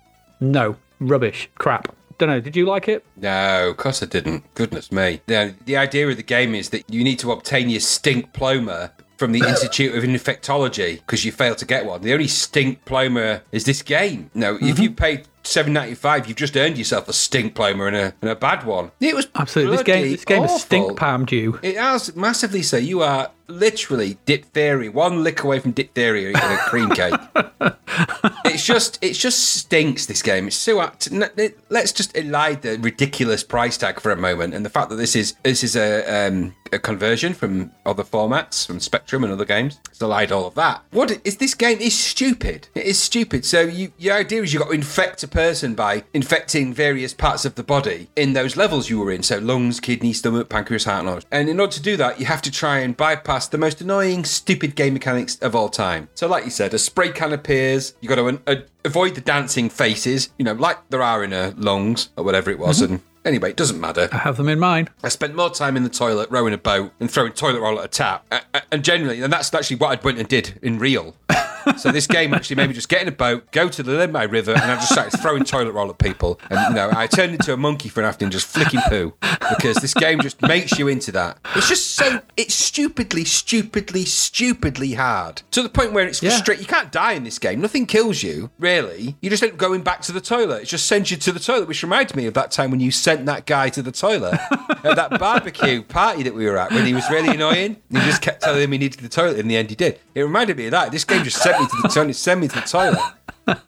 As weird as that sounds, it was it and okay. So graphics, eh, everything else, and it just it just didn't. It, they were eh, graphics were. I didn't know what I was doing in that bowel section because I kept sending the toilet roll back up to clog the tap, and then it would go, and then the bowels would drain so so slowly, and then the toilet roll would drop down, and every drop that dropped out just put it back up to where it was. Like I couldn't make any progress. Yeah, the idea is you're meant to get the water filled up so you can actually go to the top of that. I think I don't. I genuinely I don't know. I didn't spend a lot of time. I flitted between those two areas. I seemed to die. Go back to the first level I was on. I thought you're supposed to drain the bowels. I don't, I don't know. Then I went back to this other level and got tried to get a Yeah. spray can and got and just flitted between the two. I YouTubed the other levels to see what they were like. I didn't get very far to in the game to look at, so I just got a quick YouTube to see what they and they were all the same stupid logic and nonsense. So graphics in this game are okay for this type of thing. They're nothing. There's nothing special about them. They're just okay. Medium rare sprites that bop about. The levels look all right, but it's stupidly difficult. Prevents you from enjoying it, and it isn't Rob Hubbard's finest finest hour with the music. It's twee. It's it's annoying. There are better in-game music in it, and as a theme of tunes, they are of a good theme. They are nothing to do with a dancing germ trying to infect a human being to death, though.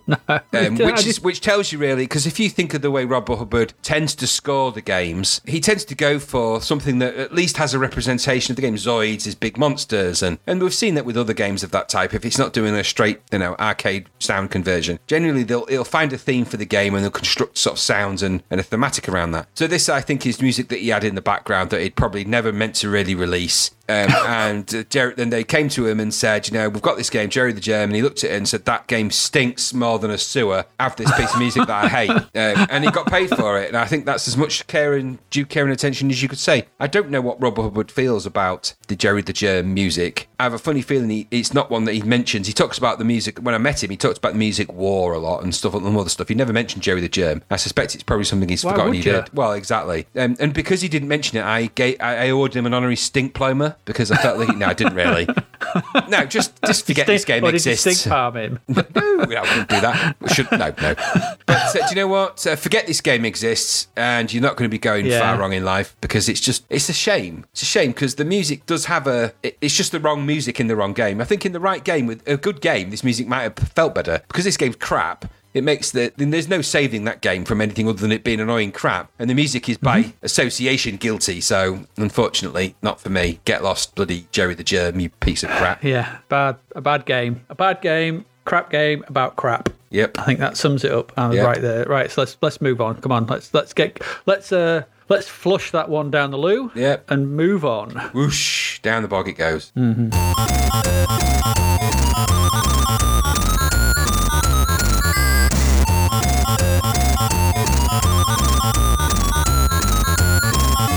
So our next one, uh, our penultimate game. Is this our penultimate game? This is our penultimate game. This is Law of the West. Um, and next one from Accolade. Accolade. Accolade. It is saying Accolade, yeah. Accolade. Yeah. So it's the one following it on from Hardball, which Hmm. we talked about. Law of the West. Graham, tell us all about the Law of the West. So you're essentially a sheriff in a western town, and the game's sort of it's quite an unusual game, Law of the West, and I had not come across it before to play it, so I came at this from quite a fresh You not played perspective. No, no, I hadn't. So the entirety of the game is in a kind of a small western. Uh, I want to use the term western, but is it frontier town or western town? it's a Western town. And you're yeah. the town sheriff, and there's certain the scenes are kind of played from your kind of sheriff, kind of gunslinger view. It's hard to describe the view, but the scenes are kind of played out with your kind of hand ready to shoot uh, and ready to draw your weapon and shoot. And It's the camera's just behind your hip, isn't it? yeah, so it's just behind yeah. your hip, and the characters appear in the screen, and you can di- you can have a dialogue with them. You don't have to just shoot them arbitrarily. You don't have to shoot anybody. The idea of the game is that you can have discussions with these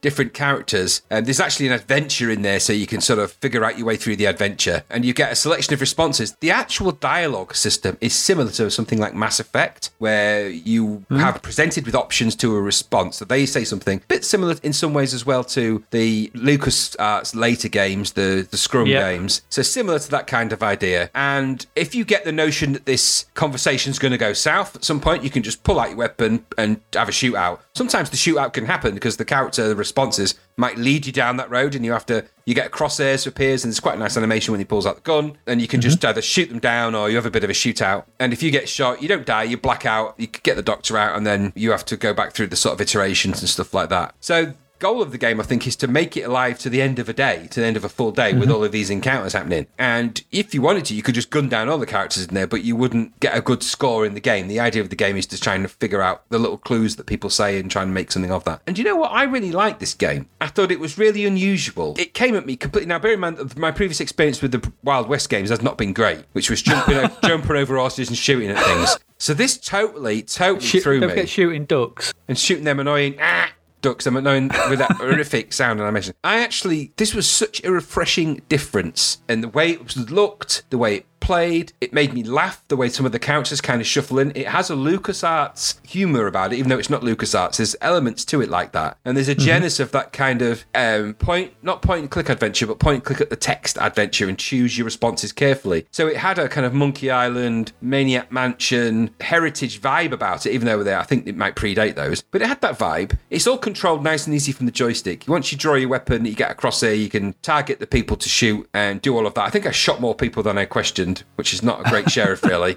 Um, but I really, really enjoyed my time with this game. I think it benefited from it being on a disc, so it was benefited from being on a fast loader. I can imagine, I don't imagine a version of this where it would work in any other way, but I really enjoyed it. From a graphic point of view, really ingenious, clever, nice animation, simple but effective uh, layout and the way that the pl- action played out. From a gameplay point of view, genuinely innovative and unique, and you could have multiple attempts at the game and get different responses and play it out differently. I really, really like this game, and I'd encourage anyone to sort of play it. And it's not like it's this is a very early pre- precursor to many games that come later down the line where you can choose multiple responses and respond and choose whether to shoot someone or not. I mean, that is a Mass Effect, it is Red Dead Redemption. There's obviously scaled down massively in graphics and all the rest of it. But you know what? The genesis of an idea and, a, and an acorn that's been planted is there. And I think Law of the West ably plays that out. It got a mid to average review in Zap, which surprised me, but I suppose it could be argued that it gets quite samey over time. It's the kind of the same thing a lot. But I, I enjoyed my time with it. And that's uh, and that's saying something because I don't generally like these kind of games and Western games. But did you? Uh, yeah, I mean, I really like this game. I did play it back then, and I did endure the taped version. Ooh. Back, and I seem to still have nice memories of it, so I don't think it annoyed me that much. I think it was quite a fast loader.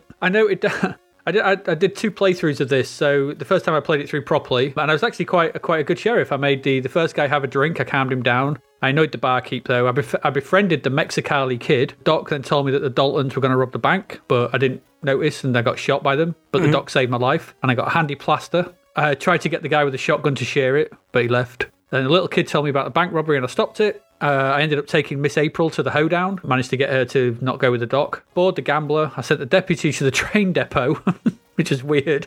It's the cut. The uh, I mollified the Rustler, and then Bub shot me, but it was just a flesh wound, and that was all right. And this is the thing: none of these, none of these, apart from uh, uh, the the two bank robberies, none of them ended up in shootout. You can everything can be talked down, or you can have conversations that go in a different way. This isn't about shooting people. My second playthrough, I shot everyone before they even got to the uh, conversation. Because you have that complete Murderer. freedom, including the small child. Harsh, harsh. But it was the Wild West for a reason. Yeah, all it says was you're quite quick on the draw or something. Something like that's Yeah, the only bit of text you get. Now, the thing was, when um, it finished, my score was a lot less. My, fir- my first score was 2,582, whatever that meant, and I got a load of stats. My second one was just a load of tombstones this is my stats, which was great. And, and it's that this game has that level of freedom to it Mm. that you can just gun everyone down. Gun everyone. You can be an absolute ass, like you're saying about Mass Effect. You can be the renegade. You could be the or you dick, can be the or, or, or the paragon. You Didn't can you do go, those. Yeah, you can you be an go through the entirety ass. of Mass Effect punching everybody in the face? Was that Yeah, you that did yes, that? yeah. I've done I've done multiple playthroughs. Yeah, and I've done a, a, a playthrough where I just was the absolute p- picked the worst response constantly, just to get my glowing cheeks. Oh yeah, you, you got it. I did the same in Fable as well. It's another one you could do it in, and Yeah. ended up with like big big red Horns horns and and yeah. stuff. Yeah, but this game is a really early precursor to all of those and you- you're right it, it, does look you know graphically it's really nice hmm. it keeps it nice and simple. It's it's clearly you know it's character graphics, I think, by the looks of it. But the backgrounds, the way that they change, also as well, if you do play through it a second time, the backgrounds are randomized. It's not always Yeah. the same stuff that same character don't always come out in the same place, which is quite nice. I like the little I don't normally like single single color sprites, but those little single color sprites moving about in the background, they Yeah. kind of work because it's almost like they're in silhouette. So that kind of you know everything works. The same person, I can't remember her name, but the same woman, I think the woman did the visuals for Hardball as well and Psyops. So it's the same person doing the visuals here. So clearly a very talented artist Very. for the C64 because the visuals in this are, are great and I, I, the character on the you know them, them coming out and the animations as well. If you do shoot them, there's some really nice animations of them falling down and stuff. It's it's a thoroughly enjoyable game in the way that I mean you've got well, I think there's 12, 12 different um, conversations to have. Each Yeah. one can go in multiple different ways. You can learn about bank robberies. You can stop stuff. There's loads of different variations. None of them, you know, sometimes you, you just might get killed. And it's if you don't befriend the doc, he won't save you if you get shot. So your game can end quite quickly. But befriending him, he'll like, no, he'll he'll get you out of it. And I was worried at the second time when I got shot because when Bub shot me, that because I'd convinced Miss April to go to the hoedown with me and ditch the doc, that he was going to uh, send me to Boot Hill. But luckily he didn't. He saved me, so that was all right. I yeah, I think this is a great game. I'm surprised you'd never played it. I thought you might have played it back then. No, I genuinely hadn't. It's a real surprise. I think it's it's one that again I know of it, but I don't see it in in the conversation very often. I don't see it mentioned very much, and I No. think it deserves a bit better than that. I think this is a real again one of those games that's doing something that you will see a lot more of as games evolve. Hmm. Uh, and this is this is this is very very clever and very good.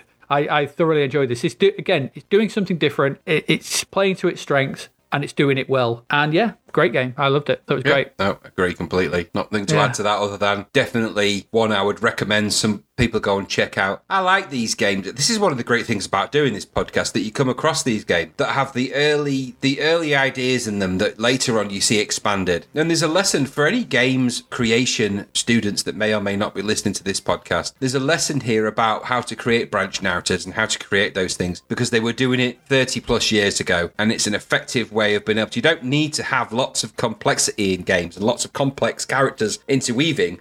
You just need to have some choices to make that have consequence. That can be a game, and this proved it. I really, really, really liked it. I had such, such a fun time playing it. I really did. Yeah, whoever wrote the dialogue had a real knack for good little Yes. single line because some of them were just actually did make me genuinely laugh. Yeah. that's very very rare, especially back then. I mean, I can't think of many games that make me laugh for the right reason. No. there are many games that make me laugh for the wrong reasons um, around this period, but actually genuinely making me laugh with a line of dialogue was is is quite unusual, I- and, I and this agree. one manages it. Lucasfilm games, yeah. Zak McKracken actually is the first game that had me properly belly laughing at some of the dialogue that's in that. But there's a pedigree to that. It's the Sha- it's a Schafer game, isn't it? So it's the pedigree to I think so, yeah. So there's a pedigree in there. But you know what? This has got it. This does have that. You're right. You're exactly right. Right down to the sort of, you know, the idea of dueling that you get in Monkey Island. There's, you can see there's, there's heritage in this game. It does have that. I really, really liked it. And I'd recommend anyone to go and have a go. Yeah, it's Wor- good. It's, it's worth like- a shot of anyone's time. Absolutely, you can do a lot worse than uh, You can indeed. You could play Gerry spend, the Germ. spend your sp- spend your oh god, don't do that.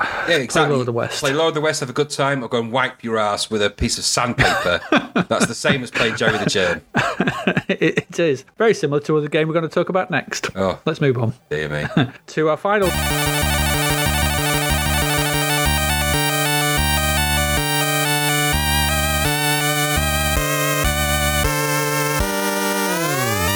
Game for this episode. A game of a, a game of two two two sections, two things, shall we say?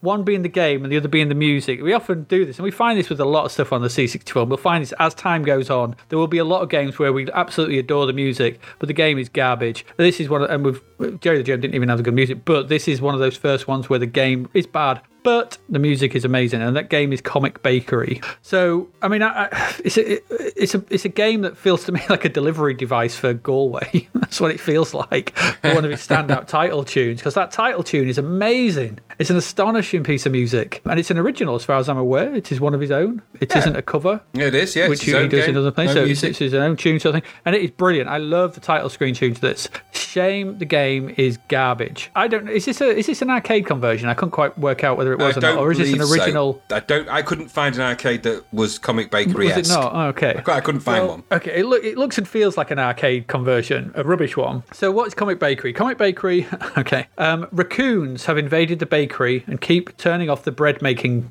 machines. There are three of them in the first level, and you, as the comic baker, have to run back and forth, left and right, and essentially just running to the switches and turn them back on. You have a stun gun, which you can stun the raccoons with, which allows you to boot them off the screen, but this does no use because they just come straight back on. I'm not quite sure if they're trying to steal the bread. There's a raccoon up on the top which you can stun for like the minimum of about a second. It's a 2D. It's a 2D game. You run back and forth. Now my notes on this got quite quite detailed because I put. As a slave to the bourgeoisie, you must run back and forth to ensure the machines keep getting turned back on, so the rich have enough bread to fill their faces with. It's capitalist propaganda. Oh, heavy. Heavy. that's where this. stuff. That's where this game led me. Whoa. I put, it's also it's also not very it's also not very good.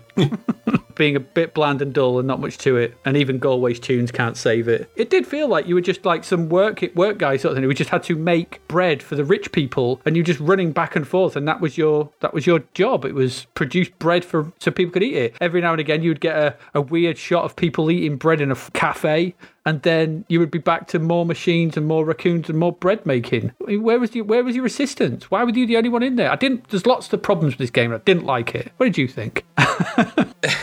This felt to me like it was the arcade game that never was. Yeah, it arcade. It, it does. It, there's no doubt about it. It's it's a Konami game under its hood somewhere in there, and it was an MSX conversion. I don't know much about the MSX, but it was an MSX conversion, and. I, on the one hand, and we said this about um, about Doughboys. In there, there is somewhere hiding in there is a good game. The idea of something of a of a factory of stuff happening, and you've got to sort of run around s- switching the things and stopping the keep the production line going. That's a very arcade idea. Um, and later down the line, there's a game out for the PS4 where you've got a I forget what it's called, but you've got a same sort of idea. You've got to cook burgers and you've got to cook meals, and they, they keep coming out on a conveyor, and you've got to keep producing them and outputting them. O- overcooked. Yeah. So there's an there's an idea in there that is in the right hands and in the right way quite playable. The sad thing here is that it just misses the mark. I think because parts of it don't make a lot of sense. So why raccoons? Don't know. They don't really look like raccoons anyway. Why would raccoons be eating bread anyway? I don't. It's just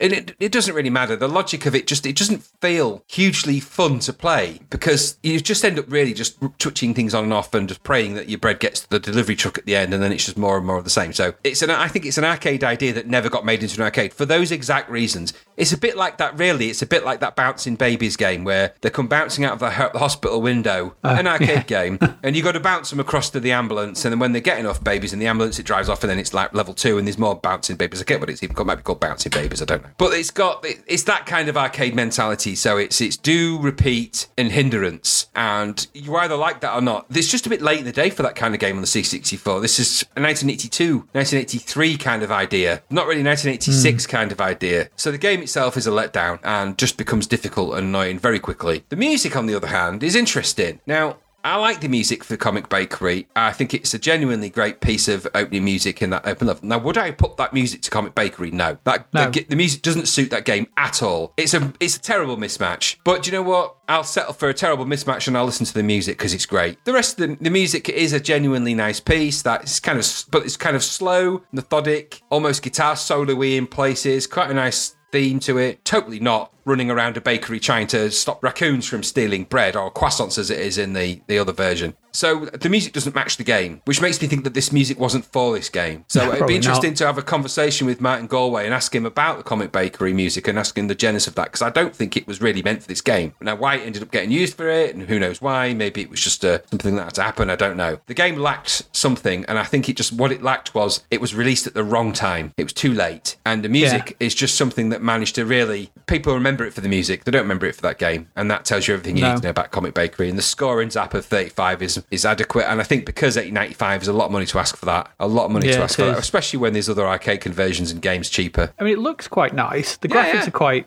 but big, bold, and bright. That's why I thought it was. I thought it was another one in their wave of sort of arcade conversions that we get. Like, look at Yie Ar Kung Fu. We've got Green Beret coming down the line. Comic Bakery seems to Yeah. fit into that. Yeah, and I think you're right. And I think you know if if if it was lined up with Tapper at the time Tapper came out, Yes. then you might say actually you know there's a there's a place for that. next to Tapper and games like Tapper, where there's that arcade one screen or small scrolling screen methodology, switching switches on and off. There is a place for that, but Mm-hmm. it's not 1986 in April when you've got all these other games that have been coming before it with more complexity. Just it's out of time. It's out of its time, and I think released way too late, or should perhaps never have been released. It's certainly an odd conversion from the MSX to the Commodore 64. I don't believe it made it to any of the formats, but I could be wrong. Yeah, well, shouldn't have done. No. There we go. No, there you go. No, it's it's, a, it's a, I always thought Comic Breaker was a weird one. You, it was kind of one of them games you kind of wanted it to be. You wanted it to be more and better than what it was because of its presentational style, but the it's all you know. It's a nicely cooked. It's the Griswold turkey. Yeah, yeah, it is. It looks nice on the outside, but when you cut into it, there's nothing there but nothing there. bone just- and gristle. Just too dry. Yeah. And yes, you're exactly right. And I think the trappings of uh, lots of fancy packaging and everything else might have made it sell a few, but um, it wasn't really going to sell it to me. And you know what? I- It's funny. I suddenly remembered. I remembered listening to the music for Comic Bakery, hearing all about the music for Comic Bakery. I'd never played the game up until we did this podcast. So Had you not? No, I, I, I never had. I just, I just, I think, and I think because somebody back in the day had said to me, "Oh, the music's great, game's crap," and of course, me. and- and- probably, and then later down the line, of course, you don't need to, you don't need the games to listen to the music with modern technology, do you? You can just uh, download them and listen to them away you go. So I was aware of the You're music fired. way more. I was aware of the music way more than I was aware of the game. Thankfully, what a shame though. Shame. Good music, nice video. Shame about the song. Or should I say, nice Yeah. song. Shame about the video. So not very good. Indeed, indeed. Right, there we go. That's our last game of this episode. Let's move on.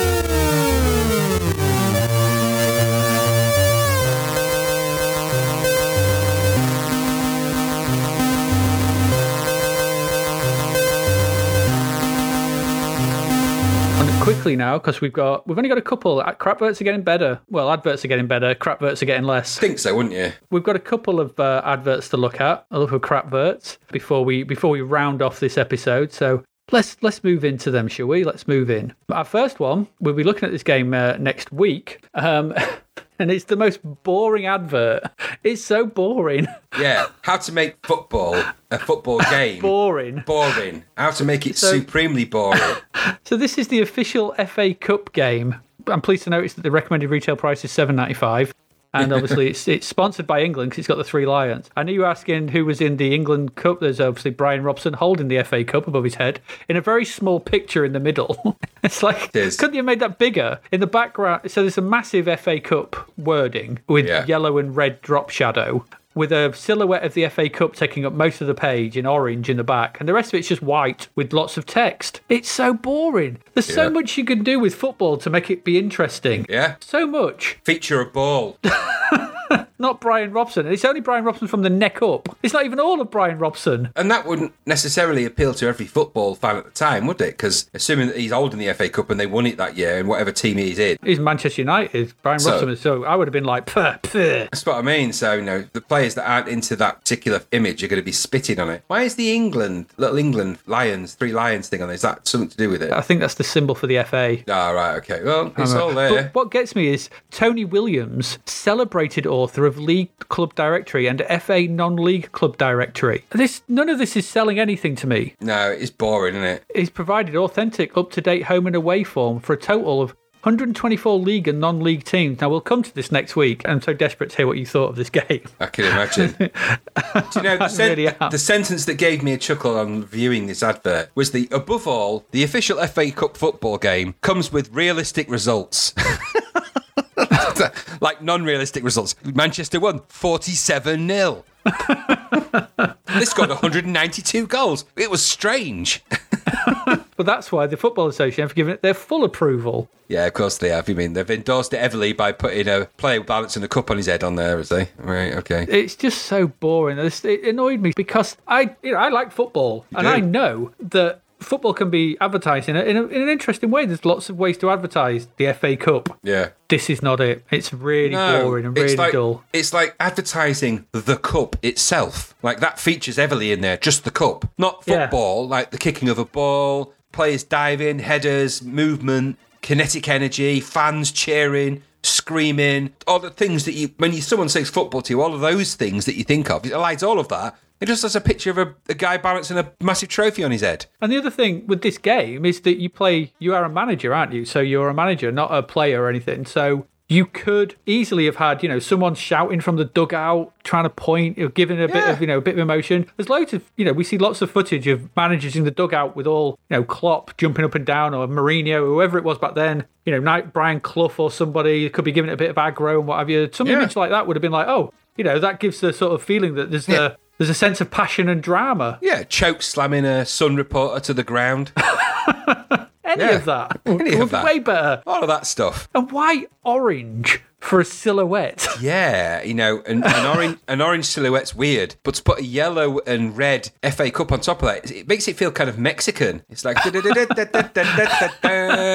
Mexican. Maybe it's the FA, it is the FA Cup, senor. Uh, and also as well, I mean, it just does look. It's never good to put it that way because it does look like a fuck up. Yes, it does look like a massive fuck up, doesn't it? And why why have the? Because it makes me laugh. because they've got the official fine, and they put it in a blue box. All right, you know what? Do that if you're going to do that. And we've got a nice serif font in there a little bit, so you've got the little, you know, it's the Times ish font in there. Okay, fine, we'll get, I'm over it. The FA Cup is just not explainable in any typeface conversation we're about to have. bit. The game's just kind of it's like a. I want to say is that is that meant to be a, it's like a football scarf of some description, or I is think that like it a might be, yes. so they've just got the word game. I want a scarf that just says game, and I want football supporters who support Manchester United all to go to the late next game with just the game scarf. Game, In, game. in, whi- in white. Yeah, just in white. You're not supporting anything other than the game, the word game. Um, and when you do view this, uh, because the adverts all go on the website uh, at, at zaptothepast.com, you can view these all these crap verts and you'll see what we mean. I want a scarf with the word game on. I'm going to find a way of making that happen. Don't but look yeah. at this too long though, because you will literally bore yourself to Yeah, death. it, it's you're right. My eyeballs have already just fallen asleep themselves. I'm trying All to, you know, big Let's blinks move- and let's giving it big on- blinks. Let's move on to the next one because the next one is going to make them widen. Oh, busy.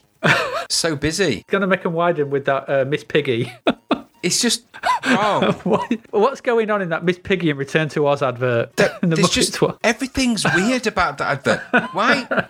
Just, just you know what? Just don't Can make you can you explain to our listeners what we're looking at here? So you've got a, at here. so I think it's an advert from Boots, the opticians, Boots the chemist, I think, which is a Yeah, pharmacy. So it's a pharmacy behind this advert, bizarrely enough. You've actually got an advert for I think three games. There's Donald Duck's Playground, electronic. Uh, so it's some kind of Muppets game. I can't even see what this. I think it says Story Maker. Muppets Electronic Story Maker and Return to Oz. That's coming soon, though. Thank God. and all of the games in this advert, it's an A. If you imagine an A4 poster, turn your head 45 degrees to the left, as if you've got a crick in your neck, and that's the angle that they've drawn all of these at. So all of the text, all of the imagery, all of the everything, apart from the Boots logo, is at that 45 degree angle from sort of left to right. So you've got a mishmash of fonts that are hard to read. This is apparently for a new generation of children, which is kind of shouted at you. Then it says a new generation of software from, and then it, I'm guessing boots, but at the bottom it says kids in some really weird writing, and US Gold and is also down there. US Gold, yeah, Yeah. In in that it's still still in that weird forty-five degree angle. Yeah, it's all at that jaunty angle. So, and then you've got some text at the bottom with the US Gold address is not in that. It's actually straight. Then you've got, so you've got to try and read the angles of this text. So it hurts your neck trying to do it. Not only that, but they put it in microscopic tiny writing, which is nausea inducing. So if this if you didn't get a stroke from trying to crick your neck, you're definitely going to get one by trying to strain your eyes trying to read the writing about what the games is. So I'm actually I've got it zoomed in here and I can barely make out what these games are actually about. I think on the right hand side it's just got the address in Birmingham again for some reason and I'm not sure why, but it looks like multiple addresses. So and I think, that's it's the because it's available at, yeah, I think it's available at the following stores. So it's a mishmash of adverts for games for kids, I, I guess, um, because it's got the word kids, at least on two of them, because the Return to Oz game doesn't have kids on it. Now, Return to Oz is based on the film Return to Oz, so it's got Tik-Tok and the characters from that in it ish. Hang on, hang on, hang on. It's got it's got representations of those characters. That that that lion. Yeah, yeah. So he's had a he's had a stroke, the lion. So you can't quite make out what they are. None of the games have screenshots, so you've got no idea what they look like. I am honestly surprised. It looks to me like Kermit the Frog has had a stroke, and that Gonzo in the background there is looking like he caused it. Whereas Miss Piggy, uh, uh, her face is both difficult to explain in terms of not sounding rude, um, but it, it's just it's just you know what? Just go on to zaptothepast.com and view this monstrosity yourself. I'm just horrified by the by the array of fonts on there. It's so horrific to my eyes. Like, I mean, if you look, you've got The kids is in a different font to the generation of children, which is different to the new generation, which is different to Boots, which is different to the typeface that the general information text is in. They're all mishmash of colours. You go from yellow to orange to green to blue to white on uh, to black on white. What a crazy person put this advert together and thought it was good. No, Yeah. if, if if there was an advert, you showed a graphic designer and said, you know what. If you ever work for me, if you ever design that, I'm going to kill you and show him the advert because it's the worst possible thing you could show.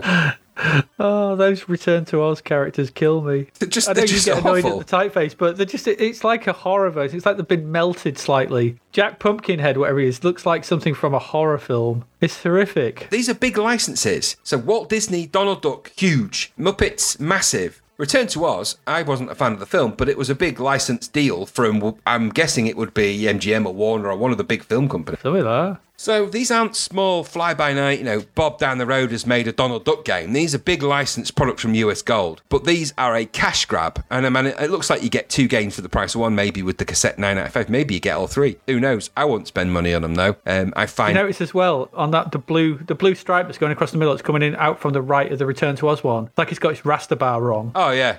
It doesn't go up smoothly. No, it's not got even- it's got bad lines on that. Absolutely. If this was a C64 demo, the coders need bloody shooting. Not only that, but you know what? If I ever ever see on the any of these crap verts again a green drop shadow and orange, I swear I am travelling in time to find the guy that or woman or person that did that, and it's going to be some kind of time-based murder. No, there is no excuse for a green drop shadow. Green, green. I mean, that's that that logo is yellow and green on orange. Green drop shadow? No, no, no, no, no, no. Oh, that's amazing, that advert. Ah, oh, it's really No. good. Anyway, there we go. I don't even know what that one's for. I don't know what it's for. Donald Duck's Playground, Muppets Electrics, Return to Oz, and the FA Cup. That's our crap, but it's only a couple for this episode. But Awful. there's actually, there's, there's, there's three, well, two in there. That Muppets and Return to Oz thing. Awful. There's almost two for the price of one there, which is what you get if you buy the games. And ironically enough, there you go. That's uh, that's this episode. Oh, I love that one. It's brilliant. Okay, so what have we looked at? We've looked at games wise. We've looked at Zoids, Back to the Future, Starship Andromeda. We looked at Rock and Wrestle, Gerry the Germ, Law of the West. And finally, Comic Bakery. We've got a lot coming up. We've got, well, a lot. We've got the rest of the games from issue 12 of Zap 64. We've got the rest of those coming up. April 1986. Next week, we'll be looking at things like, not them all, but Phantoms of the Asteroid, Yie Ar Kung Fu. We'll be looking at FA Cup football and seeing if it lives up to the promise of that amazing advert. And we've also got to look at Master of Magic. So that's that, really. That's that's us for this episode. Graham, do you want to tell people where they can find us? I most certainly can. Feel free to go to zaptothepast.com, uh, where you will find our website with all of the podcasts that you can download, amongst other things as well. You'll find the crapverts and all sorts of other goodies. You can also find us on Twitter under at zaptothe. You can also Google us by googling zoo, uh, or just Zap to the Past. And of course, you can find us on Facebook under Zap to the Past. Instagram, Zap to the Past. In fact, just Zap to the Past for pretty much every sign of social media thing you can find. We're out there. Feel free to interact with us, email us. That's uh, zaptothepast at gmail.com. You can communicate with us. We're happy to receive your feedback, comments, suggestions, and or other cool things. We're always available. We're here for you. We play these games so you don't have to. that is true. And some of them we, we really wish we didn't have to play. Quick shout outs to Retro Asylum. I'll get the name right this time. Uh, listen to that podcast, it's very good. It is. Uh, yeah, so we've got a quick shout out there. We've also got shout outs to Pop Collaborate and Listen. I'll always give them a shout out because they uh, are fun. Very Uh, funny are- guys. Very uh, funny they guys. They are good. Their um, their recent, by the way, just as an aside, their recent episode. They've actually they've start restarted doing them again, but their recent episode on the E17 album is just it's brilliant. So definitely, if you're Yeah. not checking out for any other reason, check out the E17 episode from Pop Collaborate and Listen because it is brilliant. Yeah, really good. It is very good, yeah. Um, and another shout out to Hands On Gaming. That's another good retro podcast you might want to give a listen to. That's just started up. They've got a couple of episodes out now. Uh, I've yet to listen to the second one. I will be rectifying that tomorrow, which is on the game Creatures. Same. Which is, uh, I understand, is a good game, but I've never actually played Creatures. So Good. Um, that'll be Came one we'll probably get to at later in the point. day on the 664, I think that one. It was late, but the first episode was on Ninja, wasn't it? And that was a very good episode. Yeah, so go Hubbard listen. That's soundtrack, hands hands on gaming. So there you go. All good stuff. We recommend. Go listen to them. So that's it. That's it for this episode uh, and this week. I've been Adrian Mills. I have been Graham playing snooker with Chas and Dave Raddings. you have indeed. I've been Laura the West. Thank you for listening. We've been Zapped to the Past. We'll catch you next week. Goodbye.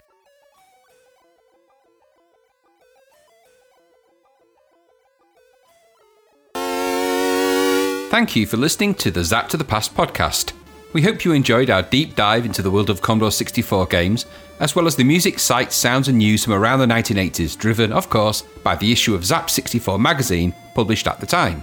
We will be back next week with another podcast, so do please join us. Until then, please head over to zaptothepast.com to sign up to our email list, as well as check out all the links and resources in the show notes.